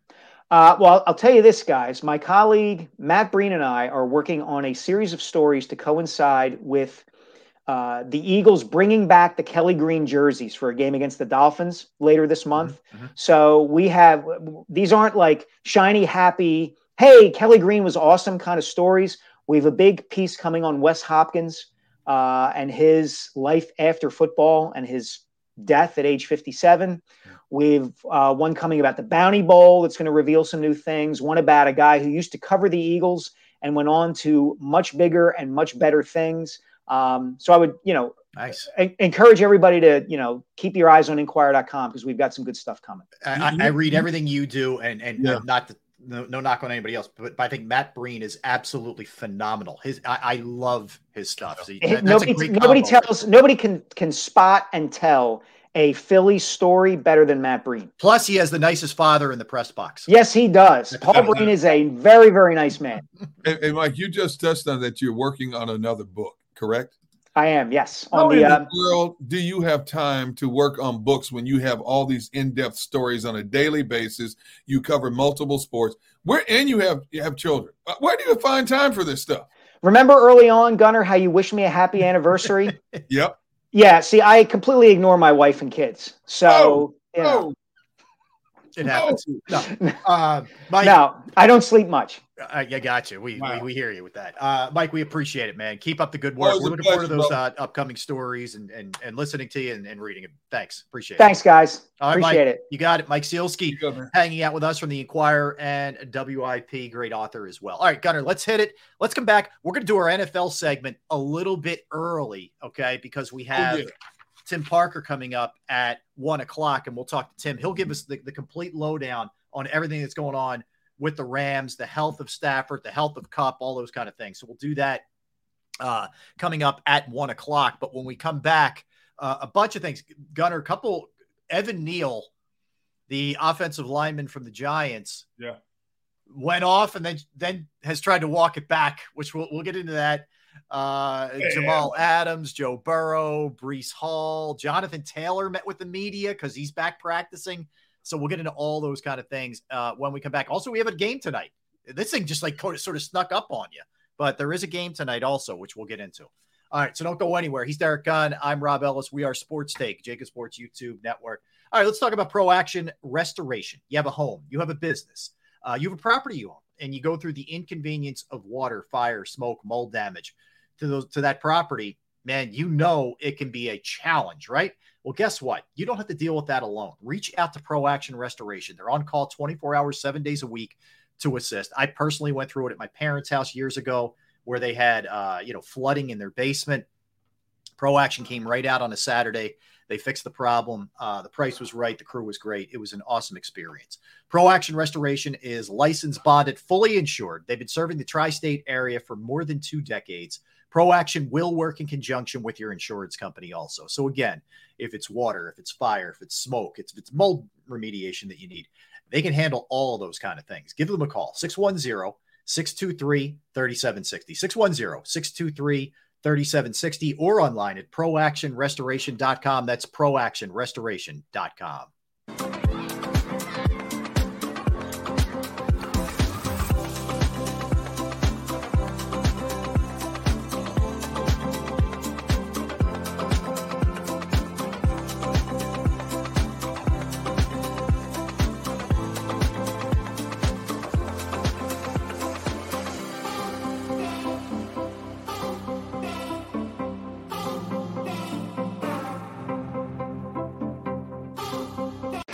you own a company and you're not producing a podcast, you're missing out. The public consumes messaging when they're ready. Join the professional podcast network of companies and let JAKIB Media Partners put you in the podcast arena. Come to our professional studio or we'll come to your place of business and professionally produce your company podcast. Call JAKIB Media right now at 267 261 3428. 267 261 3428. My name is Dr. Bruce Grossinger, and I'm the medical director of Philadelphia PRP and Stem Cell Institute. I'm reaching out to those who suffer from spine and joint pain. We use treatment methods that require no surgery, no scalpel, no drugs. Running, walking, or whatever your desires are. Dr. Grossinger is where you need to come. You can benefit from the same PRP and stem cell treatment as Wilbert Montgomery. Call us now at 610 222 5675.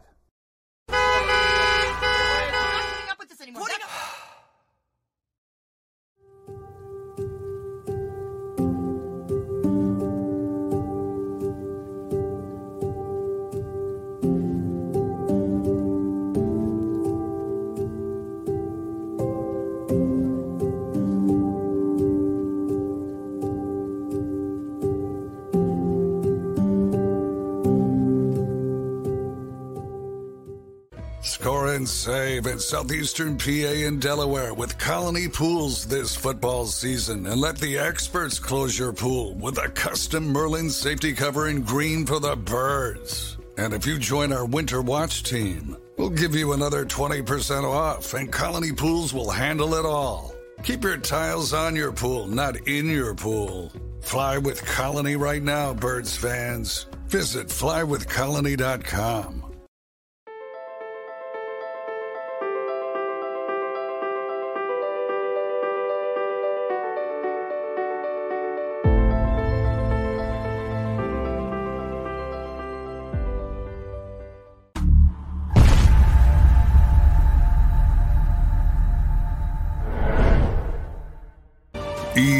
G L E S.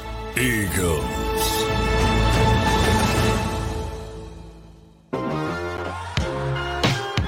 Back, D Gun. Rob Ellis hanging out with you. Sports Take, JAKIB Sports YouTube Network. All right, Derrick, NFL talk. Evan Neal, offensive lineman for the New York football Giants. Um, let's start with what he said initially. All right. And I'll tell you how he, he walked it back. All right. So, um, in reference to their beatdown that they got on Monday night, 24 to 3 uh, to Seattle, there was some heavy booing as the team went into the locker rooms uh, at halftime, as you would expect, right? Who, by the way, who wouldn't have booed that performance with the way that they played? Okay. I'm surprised, most, I'm surprised most of the crowd didn't walk out of the stadium. Seriously. All right. So he's asked about that by uh, by NJ.com, NJ Advanced Media. And he said, quote, they were booing us. So I said, boo louder. Why would a lion concern himself with the opinion of sheep? The person that's commenting on my performance, what does he do? Flip hot dogs and hamburgers somewhere? So you know that he he he talked about the fans being fair weather, bandwagon jumpers, you know, all those kind of things, right? so obviously that starts an uproar. Giants fans lose their mind. New York sports radio goes crazy. Uh, everybody goes bananas. Um, so then he he then follows up later. Obviously, somebody got to him and and said, "quote uh, I am wrong for lashing out at the fans who are just as passionate and frustrated as I am. I let my frustrations in my play plus desire to win get the best of me. I had no right to make light of anyone's job, and I deeply regret the things I said. We are working day in and day out to grow as a team, and this was an unnecessary distraction. I apologize. All right, so there you have both sides of it. Give me your give me your thoughts. Uh, first of all, um, this was this was a Giants fan base after coming off last season was jacked up about the prospects of this team finally turning the corner under a new head coach, under a new defensive coordinator with anticipation. Right out of the gate, they get embarrassed on national TV by Dallas. And it's been, for the most part, downhill ever since. The offense has not generated a touchdown in the first half in four games. The defense through four games has not, has zero turnovers. So and so everything Giants fans were hoping would be even better this year has been absolutely worse in terms of offensive production, in terms of defensive prowess. Bottom line is look at where they are record wise. When you pay that kind of money to go see a sporting event, especially a football game, and especially from a team that seemed to be an up and coming team, you expect a better product on the field. And they've given you anything but an improved product. So the fan base is extremely frustrated. And let's face it, New York fan base is very verbal, very opinionated, like a lot of big city markets are. So that's understandable. From a player perspective, in four weeks, the Giants players have to be extremely tired of being embarrassed by the opposition on national television formats. So I think from Evan Neal, it's a, a young player who made a mistake. He allowed the elements to get to him, which compounded his own frustration. And he spoke out of emotion to the point he knew he said something he shouldn't have said. And of course, the the management organization converged on him right away. You got to back this down real quick because even if even if they believed what he said, you can't say that because you're just throwing more logs on an already hot fire. Right. So that's why he walked it back. It's understandable. But the the problem is, you put that out there in New York of all places, and we know New York's media, their sports talk radios, their newspapers are going to use this until the Giants find a way to turn this thing around. The New York media fan base is going to use this every chance they get. Yeah, agreed. So I'll, I'll hit on a couple things. One, considering your unit gave up 10 sacks and considering the offense looks putrid, I know Saquon didn't play. I get it. But as bad as the offense has looked and as bad as the team has looked, you have to just wear it. I'm not saying you got to go out there and throw apologies around, but right. just don't say anything. Don't say anything to push back on it because frankly, whatever you've gotten, you've deserved so far. You have you have been bad. You had to, they had to come back to beat the what was it, the Cardinals, right? Or whoever yeah. their, their their lone win. I'm trying to remember what it was, but Um, nonetheless, and then to, to go like, what are they doing? Flipping burgers, like to demean, you know, people making a living who, who do it that way. It's just dumb. It's just not a good way to go. I get frustration. I'm not killing the guy completely. I, I get it. Um, but yeah, bad luck, bad luck. And it's been a really awful start for them on a million levels. I hmm. mean, Jones hasn't lived up to the contract. You know, it's everything we thought before the season, man. They're too Saquon dependent. You see what happens when Saquon gets hurt. They look like garbage. The defense, you're right. They're not getting turnovers. They're not playing particularly well on that side of the ball. It's a complete failure so far. I mean, you know, you can make a case they're fortunate to have one win with the way it started. So this is not a log you needed to drop onto the fire. Um, if you're Neal, it's the in fact, it's the last, last thing you need it really. Young player, young player let his emotions get the best of him. It's a learning tool. Unfortunately, it's a learning tool in a very bad situation right now. Yep. Um, if you were if you were in a smaller market, a Green Bay, a Cincinnati, even a Buffalo, you know, even though those cities, uh, media people probably would use it as fodder down the road, you you you're talking about one of the largest media contingents in all of America when you talk about New York, Philadelphia, Boston, markets like that. You have to be better schooled in terms of checking your emotion. We understand as an individual, as a gladiator, you are frustrated and you are embarrassed.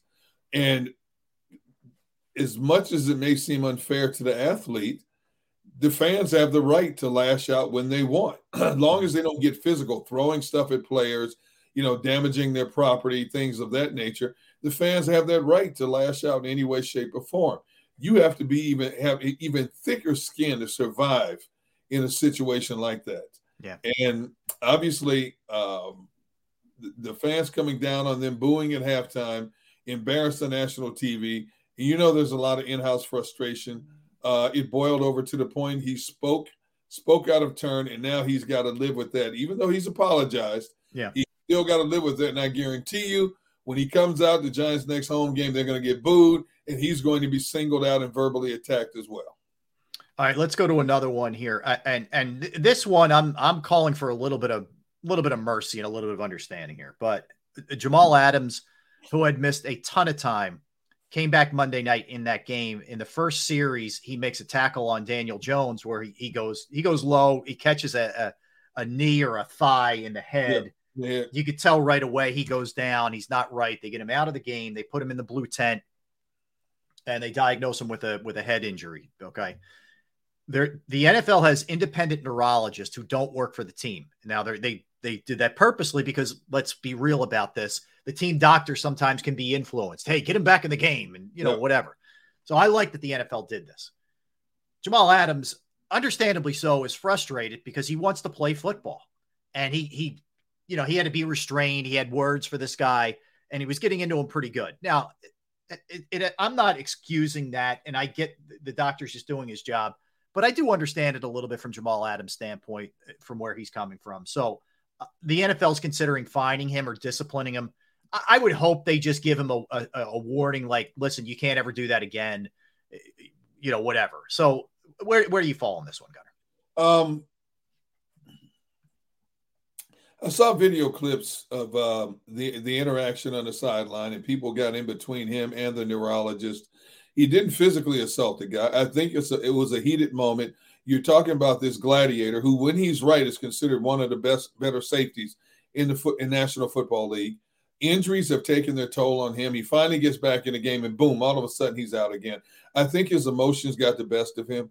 I, I, I agree with you in this sense. I hope the league doesn't fine him. It was a it was um, an outburst of passion and frustration from a true gladiator.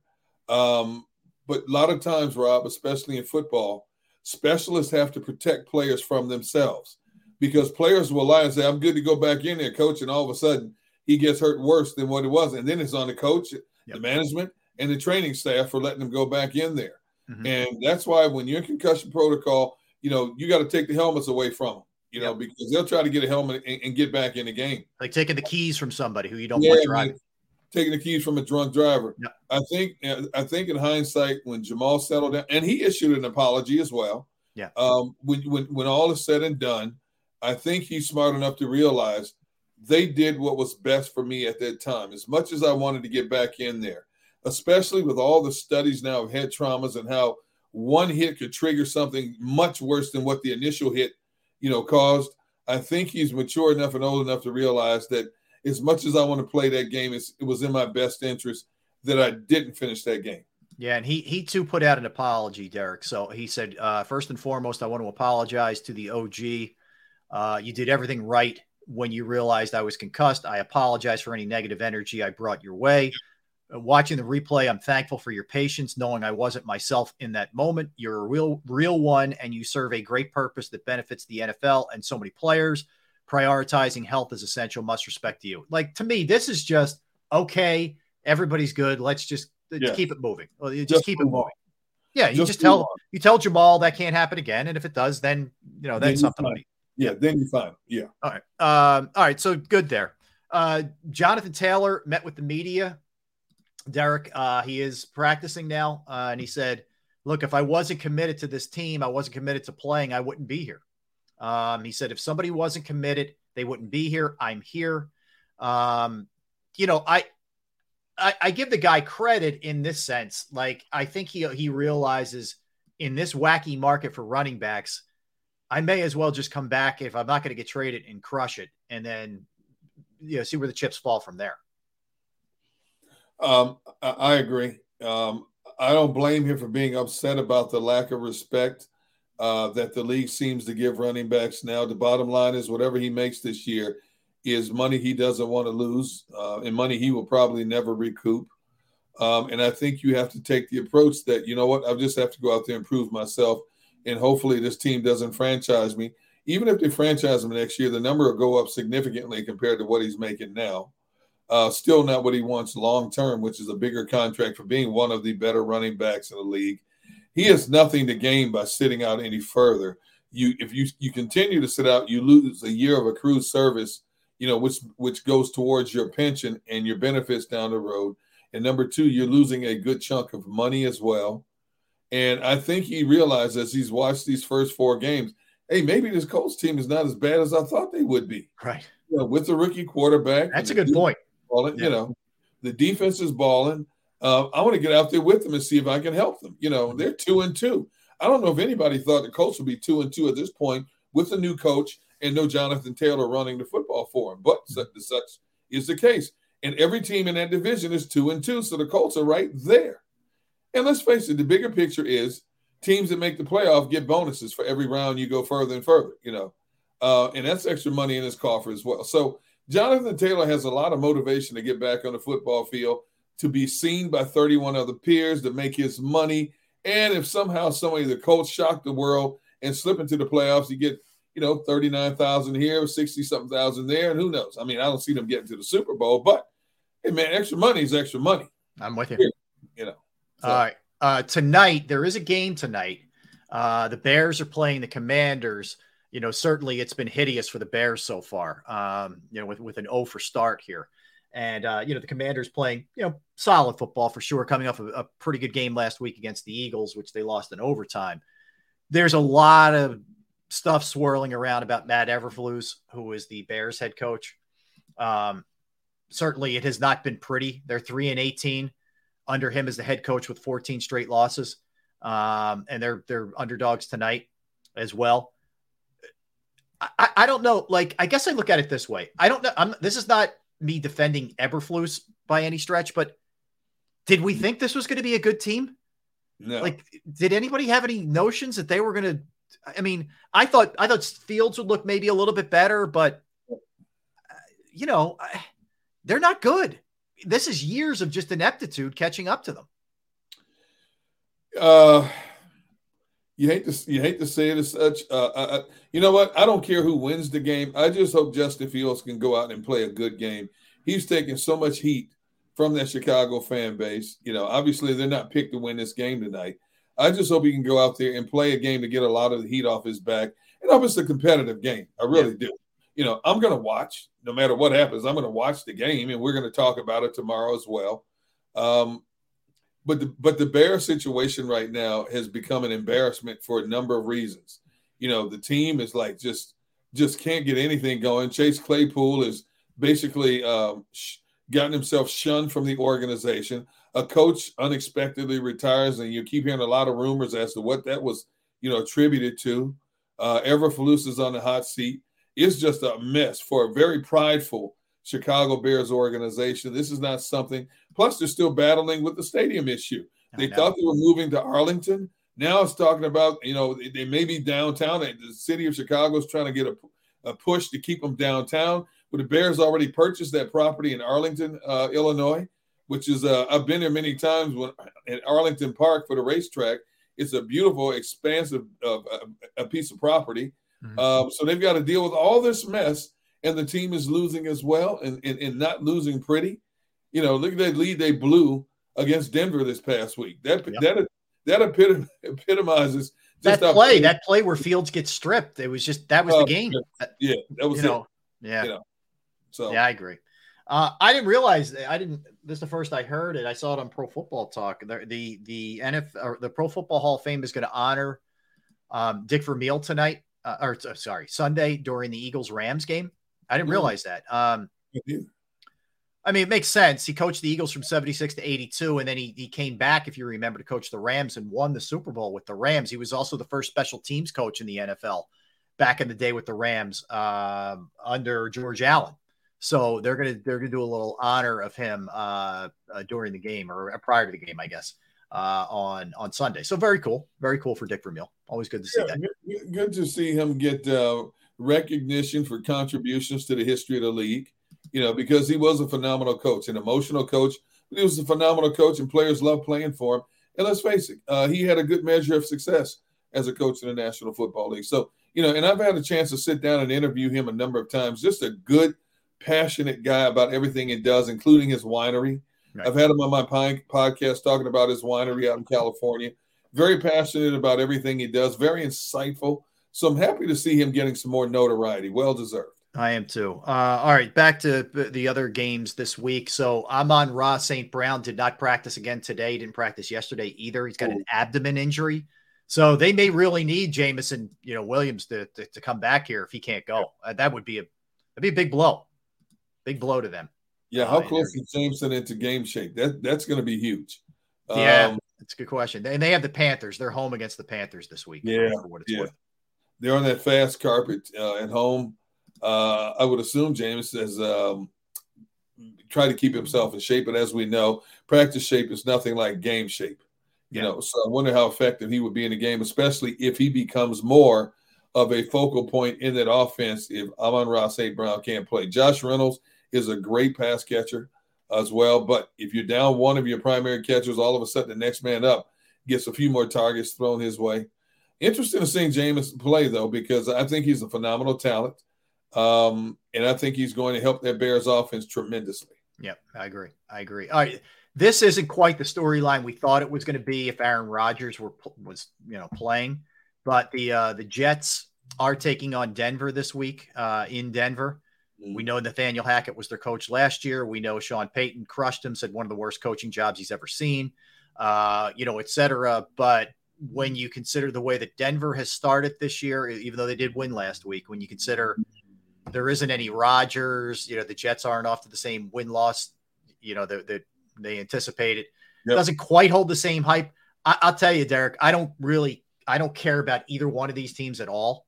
Right. I'd love to see Hackett go in there and beat them. I would love to see it, man. Just to stick it to Sean Payton a little bit. I would love to, and, and not only, but run across the field with a smile on his face. Yes. Extend his hand to shake his hand to see how Sean Payton would reciprocate and, and have Zach Wilson deal in the game. Just just yeah. play great in the game. Have Zach throw for 400 yards, three touchdowns, and, and the Jets win that game by double digits. that would be that'd be pretty awesome, man. I I, I got to tell you, I, you cynical or what? Eh, whatever, man. You know what I mean? be all good, all good. Uh, all right. Beyond that, so Desmond Ridder claims he's not hearing any of the outside noise uh, about him potentially getting benched. Yeah, he is. Yes, yes he is. Yeah, yes. I know. It's part of the. It's it's unfortunately it's just part of the baggage that you get with that position. You get paid a lot, you get praised a lot, and you get the, everything gets blamed on you. There's not one other position in football right. where we we we talk about an individual player. Like we'll say, so and so's record against the the Jets is this. We don't do that for running backs, receivers, or defensive players. We do it exactly. about quarterbacks. Um, I, I I couldn't agree with you more uh, in that regard. Yeah. Yeah. Yeah. Could be interesting. Going to be interesting. Oh, let me give you this real quick before we get out of here. With we, we get Tim coming up next. So Travis Kelce and Jason were on the podcast New Heights, their podcast, yep. and and both were like, "All right, it is getting over the top with the whole Taylor Swift thing, basically." Right, but Jason also, I mean, Travis also said, "I did bring this on myself." He did say that in fairness, but. Yeah. So, a very interesting story from the New York Post by Andrew Marchand, who does a great job covering the media. I always enjoy reading his stuff. But he said he reported that the NFL asked the networks where the Chiefs games were on and Taylor Swift was in attendance asked them to run promos of her movie for free as to curry good favor with her. Because the end game here, Derrick, is to get her to do halftime. She has never done halftime, mm. and they want her to do halftime. Now, typically on the NBC Sunday night game, a 30 second spot costs $1 million. Yeah. So to get that kind of free advertising for her movie is crazy. So somebody's footing that bill in the league office. So they are clearly making a move. And Taylor Swift is good business for the NFL because they're trying to grow a demographic, younger women, the whole nine. And not and, and just uh, uh, marginal football fans are now tuning in just to see her up in the press box, jumping up and down, hugging Mama Kelce. Let's face it, uh, she's doing the NFL a favor because every week it enhances their overall numbers in terms of viewership. The least they could do is give her a, free promo spot, you know, for an upcoming movie. NFL NFL is a cash cow, man. You got to follow the money trail. Yep. NFL knows this leads to more money for them, and she knows being there helps what she needs, whether it's her music or this this movie. Yes, you know, money begets money. Plain and simple. Yep, couldn't be more true. Could be more true. All right, let's uh let's hit it. Let's come back. We'll talk to Tim Parker from uh, Spectrum News, Southern California, Spectrum Sportsnet. We'll talk uh, Eagles Rams with Tim when we get back. Don't go anywhere. Derrick Gunn, Rob Ellis hanging out with you. We're Sports Take, JAKIB Sports YouTube Network. I'm going to tell you about Flynn Tree Services. They are an experienced, licensed, and insured Pennsylvania tree services company that will trim or remove any unwanted trees off of your property. They are experts at trimming all types of trees, and they serve southeastern Pennsylvania, South Jersey, and northern Delaware. You go to their Facebook or Instagram page for more information or a sampling of their work. Give Flynn Tree Services a call at 610 850 2848. 610 850 2848 or online at flynntreeservices.com. That's flynntreeservices.com.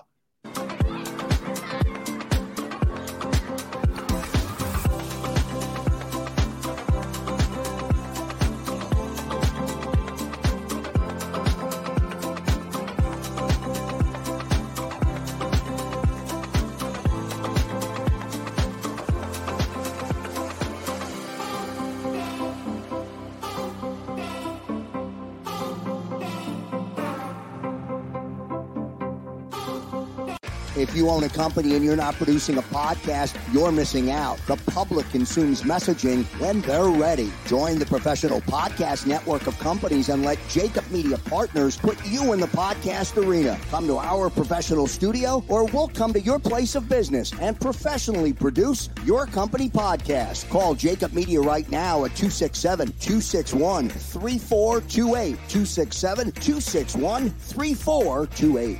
My name is Dr. Bruce Grossinger, and I'm the medical director of Philadelphia PRP and Stem Cell Institute. I'm reaching out to those who suffer from spine and joint pain. We use treatment methods that require no surgery, no scalpel, no drugs. Running, walking, or whatever your desires are. Dr. Grossinger is where you need to come. You can benefit from the same PRP and stem cell treatment as Wilbert Montgomery. Call us now at 610 222 5675.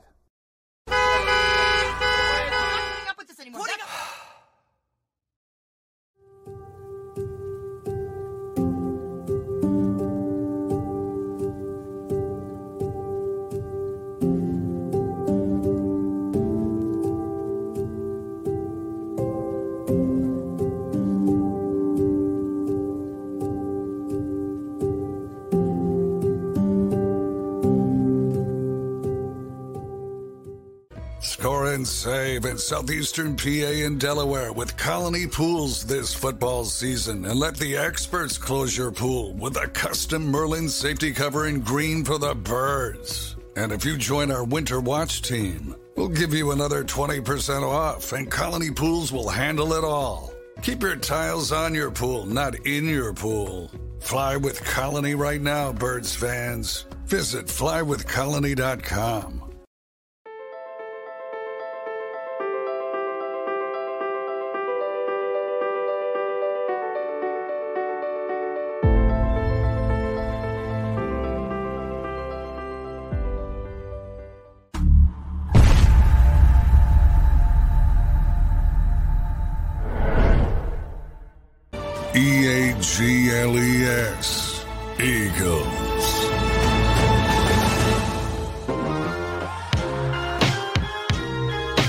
Yes, welcome in. Welcome back. Appreciate you hanging out with us. We are Sports Take, JAKIB Sports YouTube Network. He's Derrick Gunn. I am Rob Ellis. All right, excited. I have I haven't had the opportunity to talk to our our next guest in a while, man. Uh, and he is done good for himself out there in Southern California. He is a reporter for Spectrum News, Southern California, as well as Spectrum Sportsnet, and he is the one and only Tim Parker. Tim, hey, good to see you, my man. What's up, guys? How you feeling? Good, man. How you been? Loving sunshine. You know, I'm soft. I'm a little bit soft now, and I realized that in 2021, I was sitting in the bleachers at Dodger Stadium, and I'm like shivering. I turn around, look at the scoreboard. It's 65 degrees. Oh I'm like, God. this is embarrassing. we got to take your Philly card, Tim. Yeah. Your Philly card's getting taken. Brother. I know. I know. Uh, yeah. I mean, you, you might have to take it. That's awesome, man. So oh, for, for people who may not know, so uh, Derrick and I used to work with Tim at NBC Sports Philadelphia. In fact, uh, Tim and I worked together on Breakfast on Broad. Tim did an excellent job as one of our producers for yep. the show. I'm so proud of him uh, for what he's done. He went from exactly. behind the camera, which is not an easy move. I did it myself, to in front of the camera, and he's out there in Southern California crushing it, man. So I'm, I'm very proud of you, brother. I am very proud of you. Appreciate it, man. Grinding away, man. I'm excited yes. for Sunday. Yes, yeah, gonna be fun. Gunner, go ahead. You you want to fire away? Yeah. Um. Um. All right. I got to get your expert. I, am so excited to say this. Your expertise opinion um, of this matchup, and I got to start with these receivers, man, because your receivers out there have been the one of the talks of the league. Who the heck is Puka, uh, uh, uh Puka Nacua and Tutu Atwell, man? Give people on the East Coast a better perspective of who these 22 and 23 year olds are, man. Okay, so let me start with Tutu because Puka is obviously the obvious story of this year. But let me give you a little background about Tutu. Tutu is what Puka should have been last year. Uh, you okay. know, the Rams have a philosophy of F them picks, right? And so, in, in many ways, it hurts them. But if you hit, you look like a genius. And so, Tutu didn't do what, what people thought he would do last year. But obviously, the Rams didn't do what people thought they would do last year. So now he's yeah. stepping up in his second year, taking that progression. As of, when it comes to Puka, they found a find. But we kind of saw this in training camp. You know how you see those viral catches during like, or they go on social media during training camps, but you really don't know if that really matters when it comes to the NFL gameplay. Well, it's matter. And not only is he making big plays, he's making consistent plays. And to me, it was surprising that it wasn't until that game winner on Sunday that he got his yeah. first uh, NFL touchdown, despite all the yards he's been racking up throughout the first three weeks of the season. Tim, Tim, how much of this is these guys are just legit, man? And and with Tutu, he's finally you know developed into what they thought he was going to be. Versus McVay is just coaching his butt off this year with some of the shortcomings with Kupp not being there this far, thus far. It's three things. It's McVay. McVay factor we obviously know, but he's been the boy wonder. He's not so much a boy anymore, but, but yeah. he's been that guy since he's got to uh, Los Angeles. That's the first thing. The second thing is Matthew Stafford is key because you, if you have a steady quarterback, a professional quarterback, then you got a guy who knows how to find open receivers. That's the, the second thing. Also big for Tutu's progression because he had Baker Mayfield, uh, whoever else they threw out there last year because Stafford was gone for so much of the year. So that's a big part of it. And obviously, Cooper Kupp not being there helps because to me, when after they lost Beckham in free agency and stuff like that, or he was injured too, after that Super Bowl, mm-hmm. you saw early in the year Stafford was forcing the ball to Kupp. Right. He was just forcing it down his throat. He didn't even look at Van Jefferson. He didn't look at anybody else. Now with Kupp being gone, you can actually see the offense being the offense. You can see how he's looking for other receivers. Now, I feel like Van Jefferson so far has kind of been the, the odd man out of this uh, renaissance that the Rams offense is having. But I think the McVay factor, Stafford factor, and not having Kupp has helped these receivers flourish and helped Stafford kind of find his game again.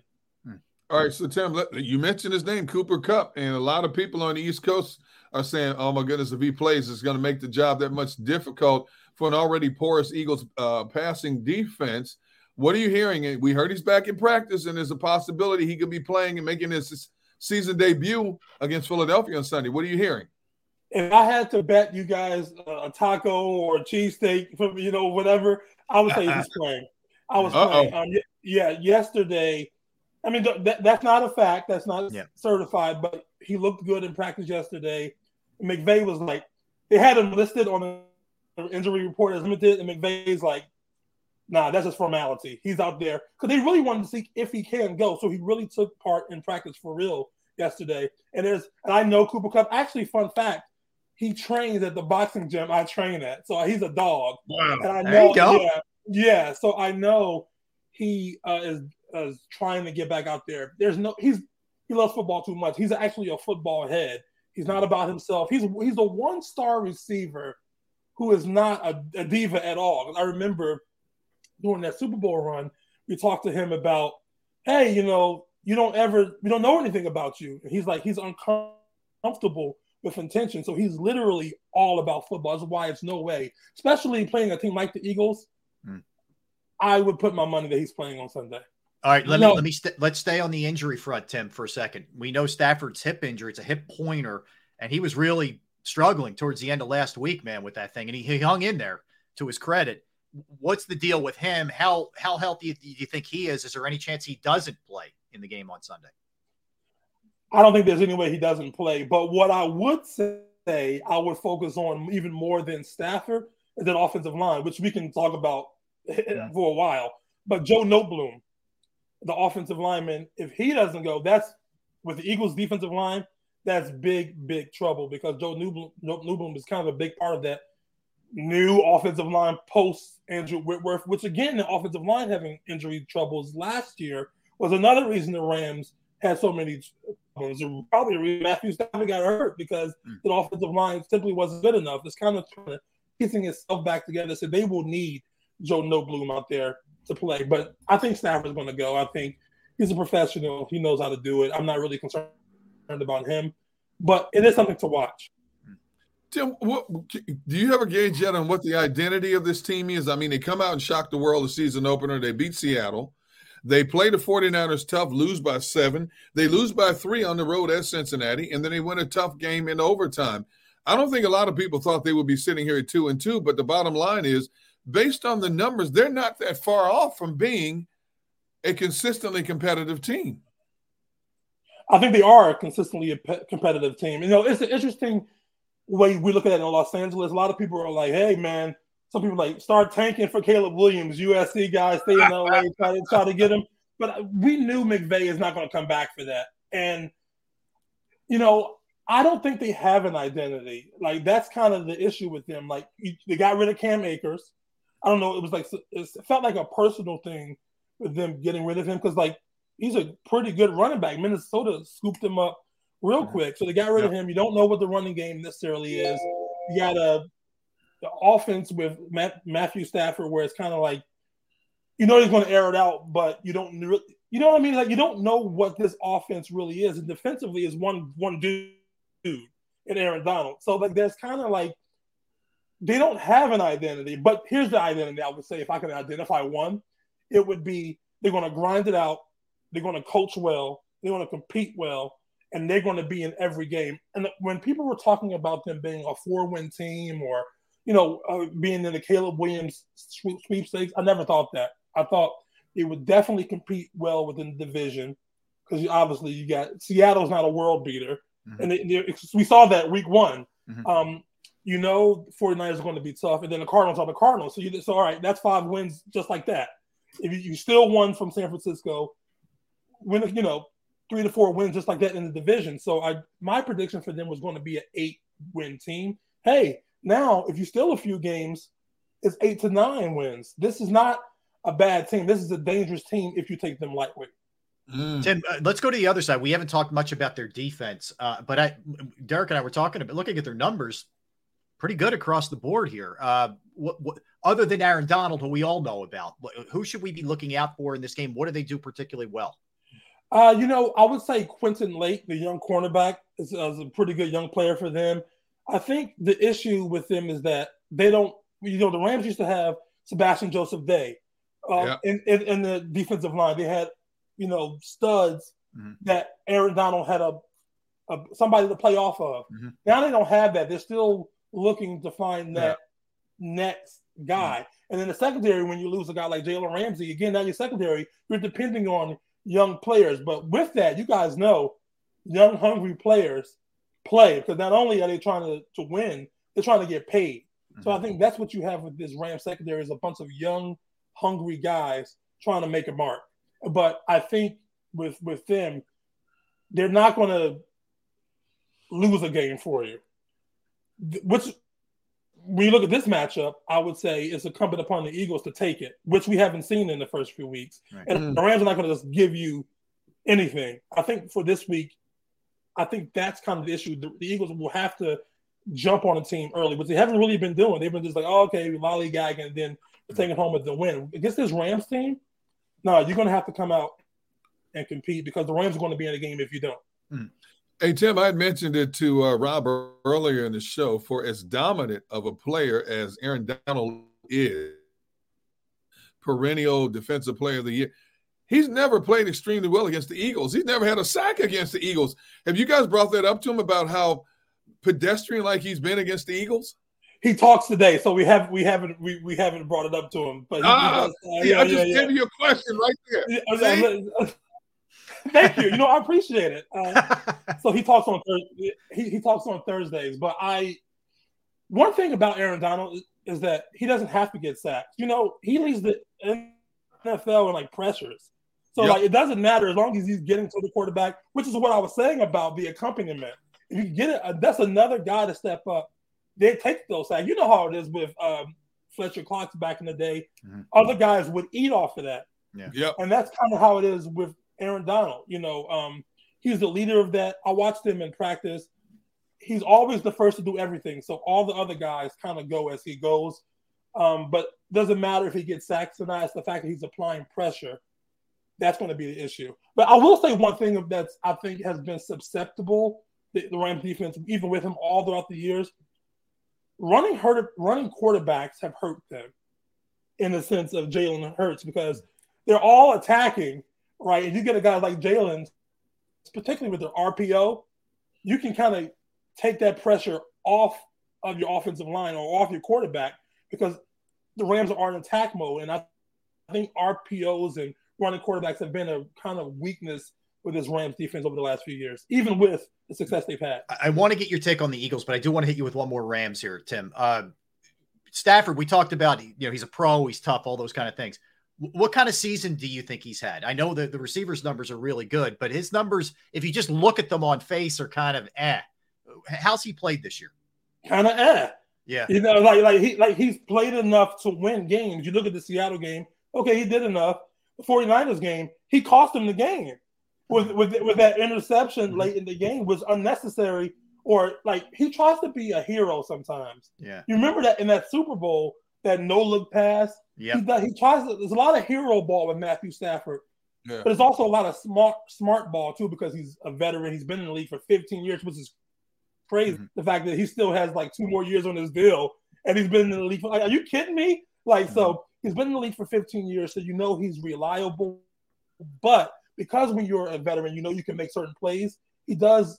He costs you sometimes with hero ball. Now, last week he just didn't have any time to throw the ball and then maybe that hip is a factor.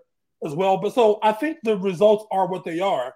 You know you have a chance with him, but it's not like Kirk Cousins where you at the end of the day you feel like you're going to just like fall apart. I think with Stafford, you believe he's going to make a play. It's the yeah. it's just a question of is he going to or not. And I think in the games they won, he he showed, they they won the games kind of that they're supposed to win. They're two and two.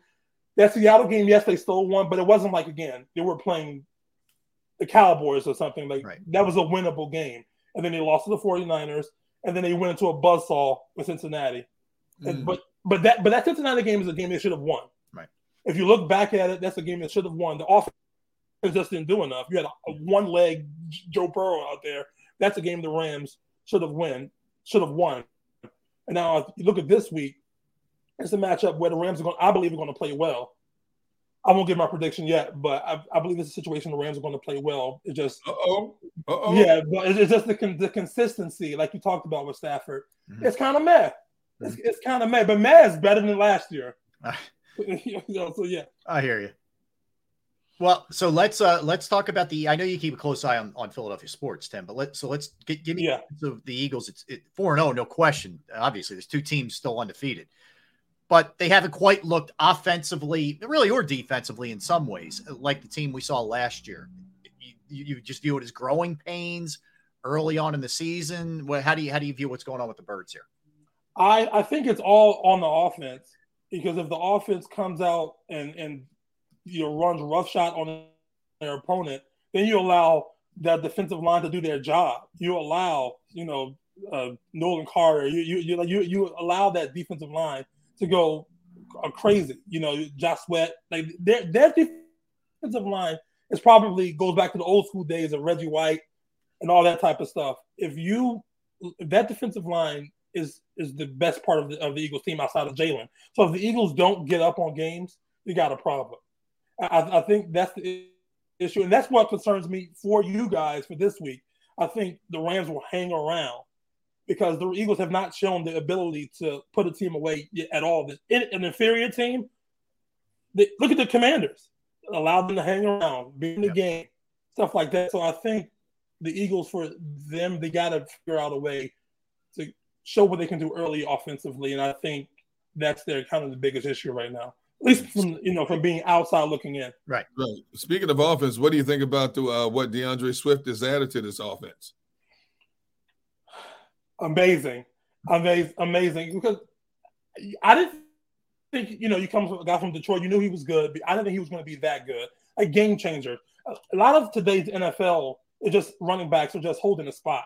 You know, yeah. you use them yeah. to get a couple of yards. If you bust them, great. D'Andre, D'Andre Swift is showing he has that shady effect where he can make plays, you know, in the open field, but also having that offensive line which has been a, a, steady rock, Stoutland University for years, is a big, big thing because when you get him a hole, then you pretty much forget it because he's going to make a guy miss. He has that ability. He's added a lot. Again, that's another thing the Rams have to worry about this weekend because if he gets going, then you have that play action, and then it's it's toast for them. Mm. Especially with that young secondary, you got two studs with Davante and AJ Brown on the outside. Yeah, and, and by the way, man, D'Andre's dad have Have we seen this oh, guy? Woo! Okay. So, Tim, you, you yeah, yeah, remember yeah. this? We had him. We had the whole family on Breakfast on Broad when he announced his commitment to Georgia. D'Andre Swift. It's it's true. Fun fact. There, I, I, don't remember that. I I, yes. I don't remember that. It's, wow. Isn't that crazy? Oh, you know what? Funny. I think I covered D'Andre because I was in Atlanta for a while. Yep. Um, I think I covered him a little bit too. So yeah, I remember. Oh, that's the Philly guy. But I yep. forgot about. Maybe I do remember him being on Breakfast on Broad, but I know. Yeah. Uh, yeah, he was a star from the jump. No doubt, no doubt. Hey, hey, Tim, to get away from football for just a moment, because you you you, th- you said something off the top of our discussion, how you've grown soft since you've become a West Coaster. Are you a West Coaster now for life, or will you ever come back east? I never thought I was going to be a West Coaster, so, so, I can't, I, I, can't, I can't tell you about coming back east. But I, you know, I, I love it out here. Um, obviously, it's the sports are not the sports of Philadelphia. No. Yeah. Um, the, you know, but I will tell you this: Dodgers are going to a Dodgers game are like going to an Eagles game. That is Yeah. the one. That is the one team. Now, it's, it's so crazy looking at what happened with the Phillies, or look last year and the first two games of uh, their postseason this year. Even Dodger Stadium is not going to be Red October. I think Red October gets crazier than the Linc. Yes. Like Yeah. the- Yeah. it's not even like so.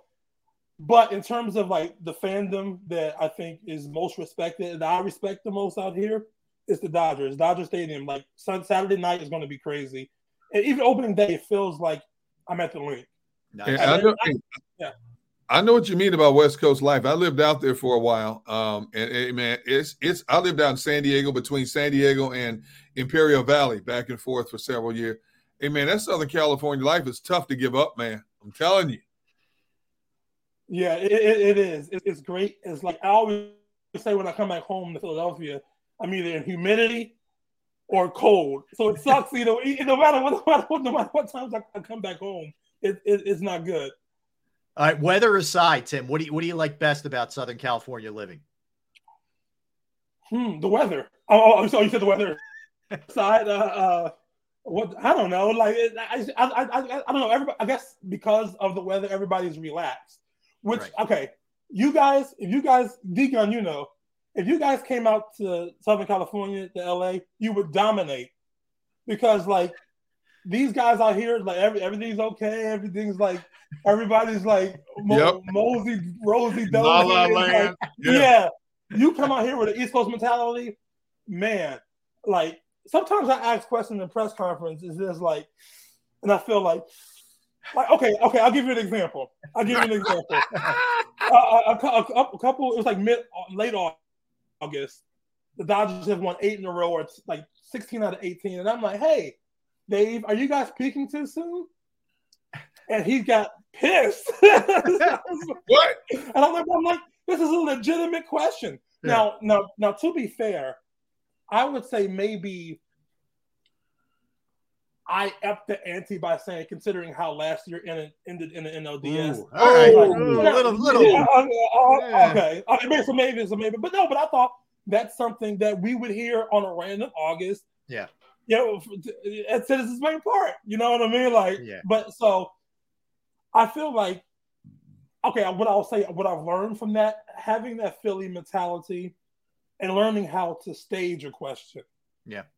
Is, I think that's making make me better as a journalist. Knowing I can't go Howard Eskin mode Yes. out here, but figuring out how to go that way in a concise, intelligent way has made me a better journalist. in a more delicate way, you know. Yes, See, yes, yes, when- yes. you know, when I when I lived there, I, I was in a 6.9, I experienced a 6.9 earthquake. What's the worst earthquake you've experienced since you've been there? Uh, you know, I, I think I've, the, the big earthquakes have been kind of remote.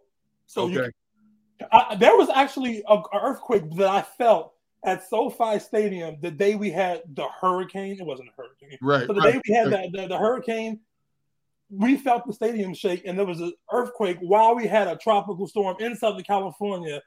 And so that wasn't that bad because it was so far away. But I believe there was one a couple years ago where I felt it was like a five, six magnitude. But again, it was further remote. Thank God we've kind of been lucky mm-hmm. that we haven't had anything since I've been here. Nothing close to 94, obviously.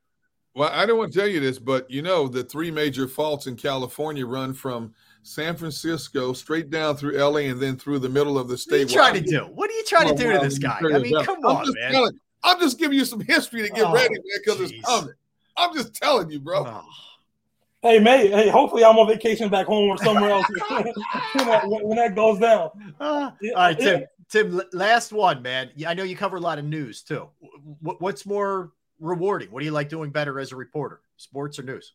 sports like because like I, I, I, so which is when i first got here i was like oh you know we're gonna have you doing some you know you know whatever what are your beats what are your Yeah. beats that i was gonna cover i was like all right so i want to do entertainment sports and politics Okay. and, and then it was like it was like well we got somebody to do sports already yo whatever i just kind of uh uh uh uh uh uh uh uh uh uh kept busting the door down and now it's kind of because remember we are the sports spectrum sportsnet has been there for 10 years we we have we have the dodgers rights give the Lakers rights. You know, we kind of have that.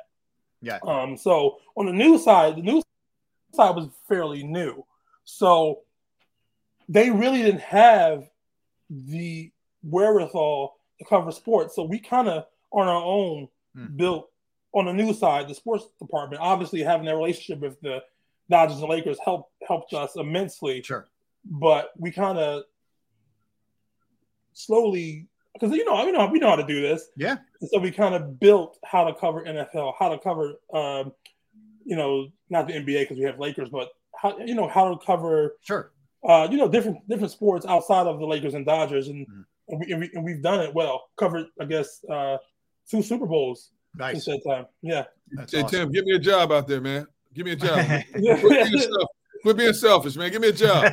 you don't want to come out. You don't want to come out here. You're comfortable, man. Like What? like, what, what- listen, but you've been My saying wife, this, my wife is from Southern California. She would love me. you've been saying this for 15 times 15 more. He he always says it. He always says it. you, you've been saying this for 15 years, man. What? And then, oh, I want, I want to get back out of the sunshine. Like you know, you love it in Philly, like because Philly is home, man. Like once you once you once Philly loves you, look at Trea Turner, man. One one thing, real quick, real quick on the Phillies. Yeah. When the Dodgers, uh, when the Phillies signed Trea Turner, I felt like that was the best thing for the Phillies because I feel like the Phillies and Dodgers were two polar opposite Right. teams. Right. The Phillies were a grinded out, heart team full of heart, needed a little bit more talent.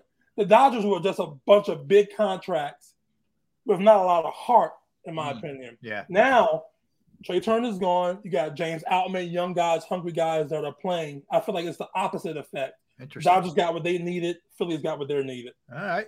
Tim, listen, man. Keep, keep up the great work. Follow him on Twitter slash X at Timothy Parker TV. Broadcaster for Spectrum LA, covers news, covers sports, covers covers entertainment. He does it all, man. Tim, we appreciate it. Good insight. Thank you. man. Yes, sir. So proud, And, um, so proud to see you doing well, man. I'm, I'm so proud of you.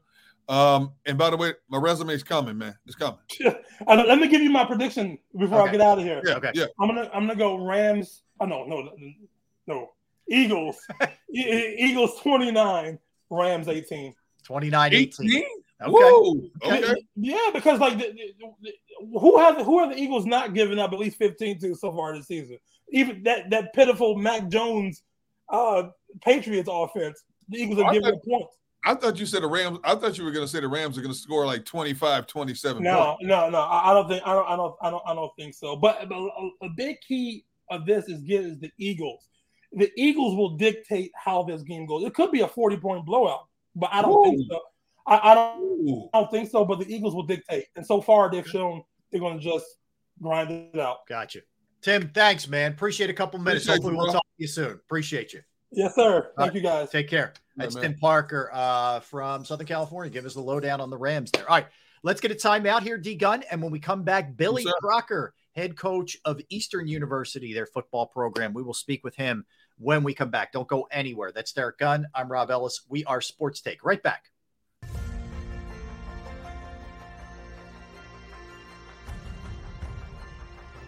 I remember getting my heart broken when they lost the Super Bowl in 2004. We were big Eagles fans. We moved to South Philly because of the Eagles. When they won, we went straight to Broad Street, and uh, everybody was going nuts over there, and it was just a, a memory that you'll never forget. Go to get your game on. Go for the beers. Go for the cheers. Go for the hit and the hits. Go for the stakes and the stakes. Go to get your parlay on. Go to get your party on. Go for the scene. Go for the screens. Go for the gallery. Go for the win. Go to Ocean. Visit theoceanac.com to plan your visit. At Pond Lehocky, we've recovered billions of dollars for our clients, and we're confident we can do the same for you. With over 250 years of combined courtroom experience, we've helped over 100,000 injured clients obtain some of the largest settlements in Pennsylvania. One conversation is all it takes to help you and your family get back on track. If you've been injured in an accident, give Pond Lehocky a call.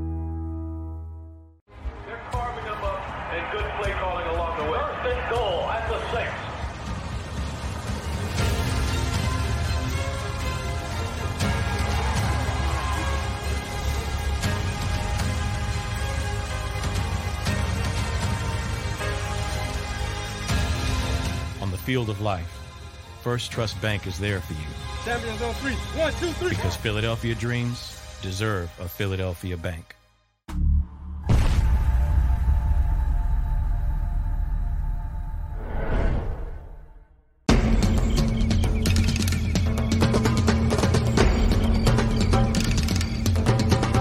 Staffing is not easy, but that's what we do every day, all day. The key to our success is storytelling, asking the right questions to find the right people. Hi, I'm Gary Kane, president of Kane Partners. We want to be your staffing partner.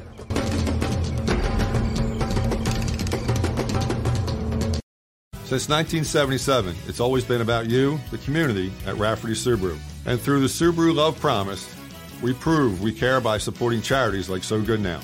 So Good Now helps kids in under resourced areas by connecting them with student athletes to serve as mentors.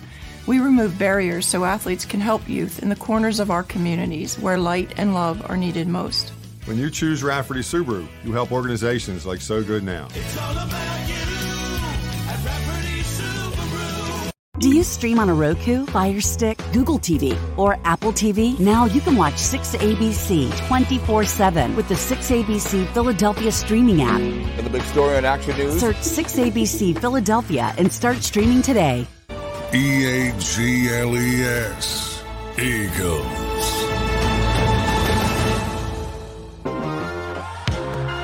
All right, welcome back in, everybody. Appreciate you hanging out with us. Man, time flies when you're having fun. We roll into the final segment of the program here on this Thursday. He's Derrick Gunn. I am Rob Ellis. We are joined, as we are each and every Thursday, by the head football coach, Eastern University, Billy Crocker. Coach, uh, welcome in. How you doing?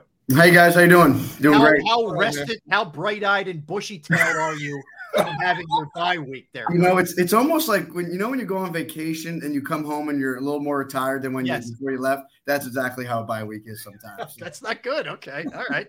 Hey, coach, I- I know, I know when you when you get a bye week, it's all about crunching the numbers, the X's and O's, the pluses and minuses. But you're human like everybody else. Did you take a moment to step away from the game and just breathe? And if so, what did you do? Absolutely. We we gave our players uh, Friday and Saturday. I mean, I'm sorry, Saturday and Sunday off, um, as I did the, the coaching staff as well. So I was able to catch some of my kids' games, uh, you know, for once, which we have three young ones and they're all playing at the same time at different locations, which makes things very difficult for my wife because I'm not much of a help usually. Um, and I actually played in a um, in a fundraiser golf outing on Saturday. So Very cool. All right, well, look, that's good. That's Yeah. good. All right, let me ask you this from a positive standpoint. What is the thing that has pleasant that, that pleasantly surprised you the most about your? I'm going to say first half of the season. I don't know if it's exactly first Yep. half. Your first half of the season. What's the thing you'd say? Wow, I'm, I'm I like where we're going there. I like this. Yeah, I think there's there's a lot there's a lot of it. You know, I think it's one. I think the attitude and the demeanor of our players is is a most important thing, but was is is the most positive because they, you know, they don't get too down, um, and and they come to practice every day, ready to work, um, and wanting to get better. And I think that's that's huge. Um, you know, because I've I've seen it the other way, um, and that that makes things really challenging um, all the way around. You know, but um, so I I think just the attitude, you know, the want to, the desire to to show up every day um, and continue to get better. Um, I think is the and take coaching. I think is probably the most positive thing that I've seen, you know, come out, which I think is big. And then because I think you can build everything off of that. Um, you know, and, and again, I think there's been glimpses of um, a lot of good things on the field, um, you know, that we continue to do well and rep and practice. And and I think we're at a spot now where you can kind of figure, okay, hey, this is this is kind of who we are. These are sort of the strengths. This is what we can do. This is what we can't do, and then try to minimize obviously what we can't do and and keep building on the things that we've done so you know pretty well so far. So, so coach, when we last talked to you, you said you were going to take an honest look, look at um, um, individuals and group groupings and see what alterations you might have to make. With that said, um, are you making changes to your starting lineups on both sides of the ball, whether a lot or a few? Yeah, uh, just a few, you know, to be honest with you. Um, you know, I think it's, you know, we kind of know who our guys are to an extent. Um, We're the guys that can that can help us win ball games, you know, and and you know, then I think it's more on us to put those kids in the position to, you know, help us win. You know what I mean? It's you know, defensively, hey, listen, you know, we got to do maybe less of this and you know a little bit more of this, or or it's just we got to we got to pull back a lot, you know, in in all areas. You know, I you know sometimes as you guys know, less is more. You know, and you know because it all looks good up on the board and and I said this to the coaching staff, you know, this past week too was listen, I know who we want to be, you know, what you want your schemes to be. I said, but reality is, you know, football is a personnel game. And, you know, you know, if we can't do it, then, you know, we gotta, you know, we got to change course a little bit to do what we can with with the, you know, with the players that we do have currently. We're speaking with Coach uh, Billy Crocker there, and you can catch all of Coach's games on AM 990. Actually, Tone, do we have the schedule? Want to let everybody know because you guys are back at it this week, Coach. You had the bye week, yep. uh, certainly, uh, and but back at it, which I'm sure you're you're very excited about. So uh, this this upcoming Saturday, Misericordia. So tell us a little bit about them, what they bring to the table. Yeah, no, they're uh, again they're they're a little ways away from us, just you know outside of Wilkes-Barre there. So it's you know it's a little bit of a trip for us. It's a noon kickoff, so it's a little bit early. So we got to get going. Will you leave in the morning, coach, or the night before? Uh, morning. Okay. Um, yeah, that's kind of how it operates. And again, it's something I've had to adjust to. Gotcha. yeah, normally you go the night the day before. Normally, I, no matter where it is, you travel the night before. Um, even home games, I've been places we stayed in hotels. Um, so this is all new. Um, getting all that stuff in order. Um, you know, but they're they're a pretty veteran team again, um, who's had some you know a little bit of ups and downs. I, I do think it's a team we match up uh, better with. Um, uh, you know, you know, down the road uh, in terms of some things. But again, their their their offensive line is big and experienced. Their defensive line is again pretty big and experienced. And right now, that's where we struggle a little bit just because of how young we are and, and who we're playing at those spots. Hey, real quick, Gunner. Let me. I want to let people know we have it up on the screen now. Uh, you, you have your uh, Eastern Eagle Classic, Coach, October seventeenth.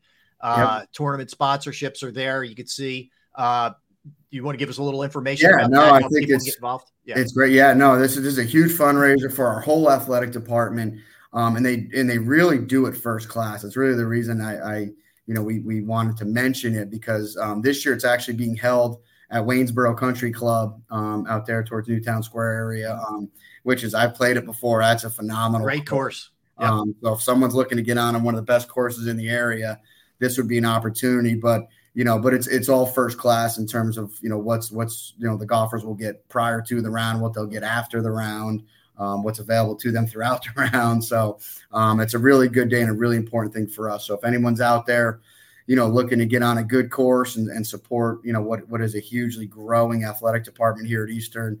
Uh, you can go right to you know goeasterneagles.com and, and register right there if you want to get on and you don't need to be affiliated with eastern at all um, you know, to to join and, and jump in and play. GoEasternEagles.com. Okay, just to let everybody know. Sorry, go ahead, Gunner.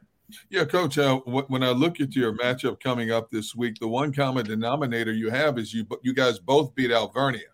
Yes. Uh, so I, am looking at their numbers. They they they're running the ball for 158 yards mm-hmm. a game. They're throwing it for 223 and a half a game. Yep. Where do you want to where do you want to stop first from a defensive standpoint? The running game or the aerial game? To me, it's always the run. It's okay. always the run. Um, that's just who I've been for years. I just feel if you can't, it'll be a long, um, tough day. Um, especially, and it's just you know the the college game is just so much different than the pro game. I mm-hmm. think you know what I mean. Where the running is is the priority. I think for majority of teams, no matter what level. And you got to be able to stop that. And you know, if you can make it one dimensional, um, you know, then maybe we can get after the quarterback a little bit in there. But I, I am always said if we don't stop the run, we're in for a long day. Mm. Coach, listen, best of luck this week, man. We'll, we'll look, next week we'll be talking about a win. All right. Absolutely. Yeah. All right. Yep. Our win, the Eagles win, the Phillies win. We're all we're, all the Eagles bro. win. Your Eagles, the other Eagles, you know, everybody. yes, it's, it's Camelot in the city of brotherly love. Yeah, well, oh, all right. Give us. Have you had a chance to check out some Phillies? I know we'll absolutely. yeah, we were up late. The kids were tired in the morning because we're watching both games. That's a good tired though. Yeah, it's a good tired, but I get to I get the you know even my wife's on board because she grew up right here in Conshohocken, so. uh she um, she's on board with with letting them watch. And oh yeah, I mean that was that place was electric. Um, and you could just feel it on TV. Um, even when you have the national announcers doing the games and what how they're talking about it. You know, Yeah. it's not you know obviously it's not a bias. It's they're just that that that just looked electric, and that that speaks volumes of what this area is for in terms of sports. Good Well, well, since you're broadening your sports spectrum, I'm going to throw this one at you. I'm going to put you on a hot seat. Oh boy. What do you think about the James Harden scenario with the Sixers? Listen, he, and my no, listen, my son's big, big hoop guy. Like that's all he, you know. Um, I don't know. Again, I know there's so many different things that go into it, but I've always, as a coach, you always want guys who want to be there. Um, I just think that's that's huge. I mean, obviously, would he help them win? Yeah, absolutely. I mean, he's obviously, you know, arg- un, you can't argue that he's he's talented, as talented as there is maybe in, in the NBA. But I don't know. Sometimes if if that's if it doesn't work, then then it's then it, then you're not going to get the results you want, you know. And I've always been, and I know again, I know it's a whole different ball game, but I've always wanted guys. Hey, you, you want? I want a guys like I tell the guys in recruiting. If you want to go somewhere else, I'm good. Like I, I'm fine. Like best of luck to you. I'm good. Like I want guys who want to be here, and I think that's important, really, in in any team, you know, organization, workplace, you know, all that kind of good stuff. Yep. Yep. Well said, Coach. We appreciate it. We're looking forward to next week. Thanks. Right, Good luck guys. this week. Thank you very much. All right, Appreciate take care. That is head coach Billy Crocker, uh, Eastern University uh, football program, and they are back at it this week. Again, go easterneagles.com if you want to contribute or or take part in the uh, in the golf outing. Should be a lot of fun. All right, Gunner, we mentioned this. Um, every wild card series in Major League Baseball was a sweep uh, over the last the course of the last two days. So let's set the table for who's playing who. Okay, uh, coming up, we know obviously the Phillies are playing the Braves. We know that, and what we know so far is uh, the Phillies will be at six oh seven on Saturday and six oh seven on Monday, which actually really works out perfectly. Phillies Saturday, Eagles Sunday, Phillies Monday. Yep. So there you go. No conflict at all uh, there. But your other matchups. so the early game, the one o'clock, uh, is the the both uh, the AL games are first. So you have the Rangers and the Orioles, which sets up to be a really good one at one o'clock. That game's in Baltimore. Then 445, it's the Twins and the Astros. That game's in Houston. Then the Phillies at six against the Braves, and then the late game is the the dangerous Diamondbacks against the Dodgers. So that that's your that's your AL NL and AL DS matchups. You have you have four great matchups here. I mean, the Twins rallied to win that division. They bumped Toronto in two straight. Now you have to take on a defending world champion, uh, Astros, who fought tooth and nail just to get into the playoffs, all the way down to the very end. What a race that was between Texas, Houston, and Seattle, just to see who was getting into the playoffs. But the bottom line is the champs are back in there. Uh, so that's going to be a great series. Um, this Orioles uh, Texas series is going to be serious, you know. And Arizona, you know, Arizona didn't win their division. The Dodgers just smoked everybody out west in that division. But Arizona, man, they've got the pitching. They can hit. The Dodgers are going to find. The Dodgers already know they're going to be in for a, a tussle. You know, I'm sure they're happy about playing Arizona more than having to deal with Philadelphia first. Right. But that's going to be a series as well. And the thing is, man, there's small room for error in all these series because it's a three out of five and out of four out of seven. Exactly. Yeah, this is this is man, you can't play around. I mean, it, it is. You're right. Five games. There is such a difference between five and seven. Yes. it really is. Oof. Uh, all right, Eagles news. Uh, Britton Covey back practicing. Derrick, he's on There the you go. practice field. Yep, he's on the he's on the practice. He's fielding punts as we speak right now. Uh, no practice for Fletcher Cox, and I'll get to Fletcher in a minute because because Gunner broke story earlier. No Fletcher Cox at practice. No Marlon uh, Tuipulotu because Ooh. of the triceps injury, and no Cam Jurgens. Those three guys are not practicing today. Britton Covey is back uh, for the Eagles. Derrick reported earlier in the show, right off the top, in fact, that he's hearing that Fletcher Cox will not play in the in the game against the Rams due to that back injury that's been nagging him. It's, this isn't this didn't just happen last week, Derrick. This thing's been nagging him for a little while now, and Well, it just got to the point where, you know, obviously he had to have an epi- epidural. It must have been pretty painful for him. Yeah, and, and it's an injury he's had for a number of years now. Um, it hasn't it hasn't debilitated him for the most part over the past several years, but you know, you get a little older, takes a little bit longer to do certain things. And sometimes when it just flares up, and it just catches you at the plus he played 58 snaps last game, you know. And if he's going through back issues and he fought through 58 snaps, sooner or later, the laws of averages are going to catch up to you, you know. Um, so unfortunately for him, he's out. But I like the young rotation they have uh, with with Milton Williams, Jalen Carter, and Jordan Davis. You know, those three young men can hold it down. You know, right. they can hold it down on their own.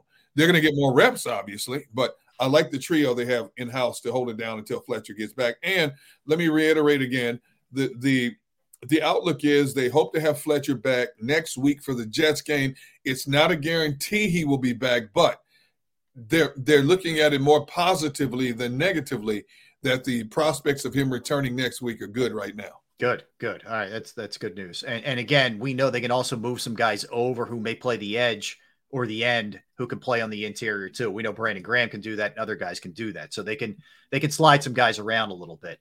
Um, for sure. All right. I, I want to I forgot to give you these numbers earlier. So we talk about the home field advantage for the Phillies at Citizens Bank Park, Derrick. Yeah. So in the last two years in the postseason, they're eight and two at Citizens Bank Park. Wow. For their in their history at the at the ballpark.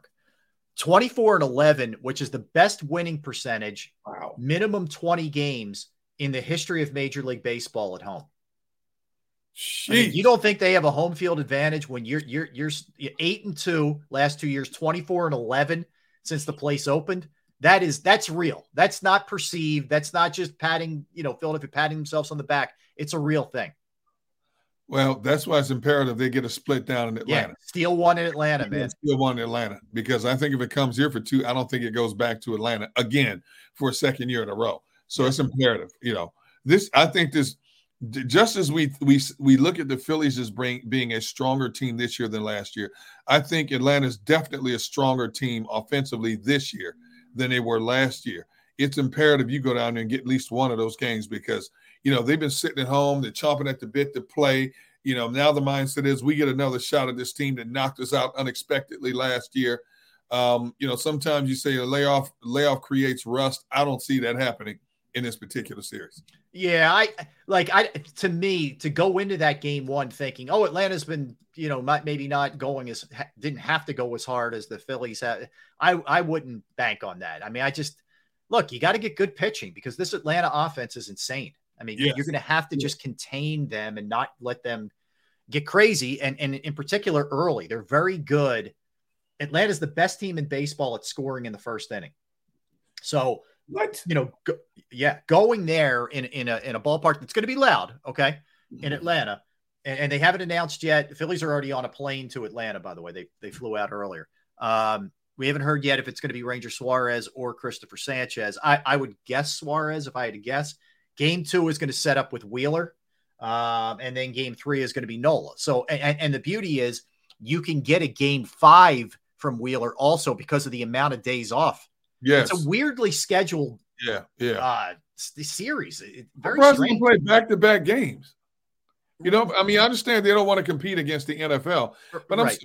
you have two in Atlanta. I'm surprised you didn't, you know, whether Saturday, Sunday, Friday, Saturday, whatever case may be. I'm a little shocked to spread them out the way they are. Yeah, the way baseball did it, Derrick, was um, they they sort of chopped them up in a sense that Sunday is going to be the AL games, Monday okay. will be the NL games. So everybody okay. plays Saturday all right. Sunday AL, uh, Monday uh, NL, and actually it's great for the Phillies. Like I said, you know, with the just say you had a six oh seven game with the Eagles playing at four o'clock. You know, you're you're still going to be locked in on the Eagles, and you're going to miss a solid hour of that game at least if you're watching the Eagles game on Sunday. So it's good. If, if they're playing, you say they're playing the AL games on Sunday. Correct. Which is bad for the AL cities because let's face it, Minnesota Vikings, Texas, Cowboys, Texans. Um, yeah. Who else you got left? Um, Baltimore. Houston, Baltimore. Yeah. Baltimore Ravens. Uh, Houston. Uh, the way the way the Texans are playing now, as much as people may like the Astros, it's Texan Sunday. Yeah. You know, so it's going to put a dent in, in, in, terms of local market viewership yeah. and the national viewership for the networks as well. I'm just, yeah, I'm just glad it worked out that way. You know, from, from yeah. a Philly standpoint for sure.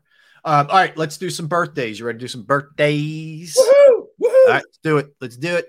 Kate Winslet, uh, 48 years old. Uh, brilliant actress, man. Excellent. Uh, she was great in the Mare of Easttown, by the way. Yeah. Uh, Neil deGrasse Tyson, who is uh, who is a physicist. Yes. He is in, an astrophysicist. He is 65 years old today. Ray Kroc, the founder of McDonald's, Mickey D's, uh, well, was he born on this actually day. Bought, he bought the franchise from a couple of brothers out in California. It was a small, and he he had the vision to expand it, and so he gets credit for being the founder of McDonald's when actually these two brothers are the True. ones who Watch the ground. movie. The movie's good. Yes, You ever seen yes. it? It's very good. have never watched the movie. No. I think it's Michael Keaton. I think plays Ray Kroc. It's very, it's well done. It, and it does. It takes you all the way back to the you know the beginning there. Okay. All right. Uh, Jesse Eisenberg, the actor uh, who played Mark Zuckerberg, uh, is 40 years old on the on the social network. Uh, Travis Kelce, yes, sir. he's been in the news a little bit lately. You may have heard of him. He's 34 years old today. Uh, Chester Arthur, uh, for probably the most under talked about president of the United States, maybe, uh, was born in 1829. Chester Arthur. Karen Allen, the actress, is 72 years old today. Uh, former game show host Allen Ludden is uh, was born on this day, 1917. Donald Pleasence, who was very good in the uh, was he. Friday the 13th or Halloween? He was really good. Um, it was was one of those. I think I think it was Halloween. Oh, Halloween. Halloween. Spooky. He had like a shaved head and kind of spooky looking guy. Yes. Uh, Plus, he was uh, in the, the, the movie's A Great Escape, Escape from New York. You only Yeah. live twice. Movies like that. Yep. Yeah, he's been in a lot of stuff, but he was good in those. Uh, Guy Pearce, the actor, is 56 today. The great and and Derrick Gunn once had memorabilia from him. Three, three, of them. He doesn't have any now. Mario Lemieux, the great one. Uh, well, well, Gretzky's the great one, but Mario Lemieux was a great one. Yeah. Plus, he's the principal owner of the Penguins now. That's right. That's right. Has And and, and a a good dude, a Oh, very good guy. Genuinely great people. Yeah, he's a great human being. Uh, Larry Fine, the only one of the three Stooges, Derrick from Philadelphia. He is a Philly guy, Larry Fine. Yes. Yes. 1902. Grant Hill, uh, the great Grant Hill, 51 years old today. Bob Geldof, uh, who was the founder of Live Aid, uh, is 72 years old today. Boomtown Rats was his group. Jeff Conaway, who was an actor in Taxi and Grease, is was born on this day, 1950. Bobby Wheeler. Yep. Bobby Wheeler. That's exactly right. Uh, and he was Kenickie in, in the movie Grease. Steve Miller of the Steve Miller Band is 80 years old today. Patrick Roy is 58 years old today. The great, Mm. uh, the great uh, NHL goalie. Uh, Barry Switzer still doing his thing at 86 years old. Yes, sir. Uh, Kelvin Sampson, the the coach at uh, uh, University of Houston, is 68 years old today. Michael Pittman, uh, Indianapolis Colt receiver, is 26 today. What else do you have, D Gun? Uh, Michael Andretti, uh, the race car driver, is 61. Laviska Shenault, the wide receiver, Carolina, is 25. Bil Keane, who came up with the cartoon The Family Circus, one of my all-time favorite. That was a great. I love the Family Circus. Yeah. Uh, yes, he was born on this day in 1922. Laura Davies, one of the greatest women golfers of all time. Oh, Australian. career wins. Yep. Is 60 on this day. She was great. Uh, let's see who else we got here. Did I miss one? Uh, Heather Headley, a beautiful voice, great singer. She is 49 today. Um, and uh, that's it. Okay. All right. Let's do movies. Good movie day, uh, actually, as well. So uh, let's go with the first one Training Day. I mean, come on. Are you kidding me? 2001. King Uh, ain't got nothing on me. There's so many Denzels, man. There's so many. I mean, that's that's that's on my Mount Rushmore of Denzel. I, I have a lot of them, but that's one of them. Shoot Fine. program. Oh. You be about some Pelican Bay. Uh, you referenced this movie yesterday. The Ten Commandments came out Yes. uh, on this day, 1956. Yeah. Uh, Breakfast at Tiffany's, 1961. The remake of A Star is Born with Bradley Cooper and Lady Gaga, 2018. Venom, also 2018. Serendipity, 2001. Heartbreak Kid, 2007. Mm. Michael Clayton uh, with George, George Clooney, 2007 as well. 1998 Cats. What else do you have? From 1945, Abbott and Costello in Hollywood. And that's it. All right, that that'll do it, and that will do it for the uh, for the program. All right, so tomorrow, Derrick, we will get you further set for the Eagles and the Rams. Uh, we will also dig into uh, a little bit more of a preview of the Phillies and the Braves. Braves uh, beat the Phillies in the season series eight games to five. So we'll we'll go a little bit heavier into what some of those games look like. We'll do all those kind of things uh, tomorrow. So we're looking forward to it. All right, want to thank our guy Tone to Shields. Tone, great job producing as always. Thanks everybody in the chat. You guys are the best. There's no doubt. And everybody streaming and listening, we appreciate you as well. All right, don't go anywhere. You have the National Football Show with Dan Sileo coming your way uh, for the next four hours, and Gunner and I will Man, shall done. be back. We're Yes, done. yes, sir. Wow, that was quick. That was fast, man. That was Wow. fast. That's how we do it. That's how we like it. Boom. I hate to mess up your flow when you're closing out a show. I'm sorry. No, we're in it. We're, that's what we do. We keep moving. All All right. Uh, so I will see you tomorrow, my friend, and I will be hanging out with everybody tomorrow. Have a great rest of your Thursday. We will see you tomorrow.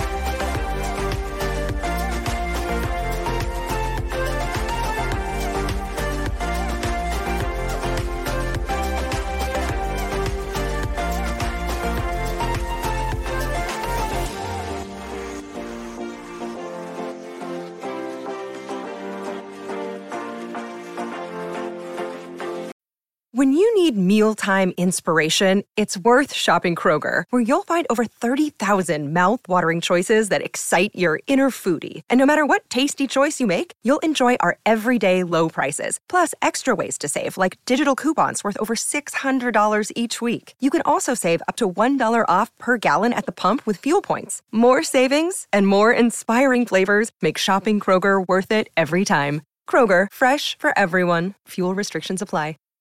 Save big on brunch for mom, all in the Kroger app. Get 16 ounce packs of flavorful Angus 90% lean ground sirloin for $4.99 each with a digital coupon. Then buy two get two free on 12 packs of delicious Coca Cola, Pepsi, or 7UP, all with your card. Shop these deals at your local Kroger today or tap the screen now to download the Kroger app to save big today. Kroger, fresh for everyone. Prices and product availability subject to change. Restrictions apply. See site for details.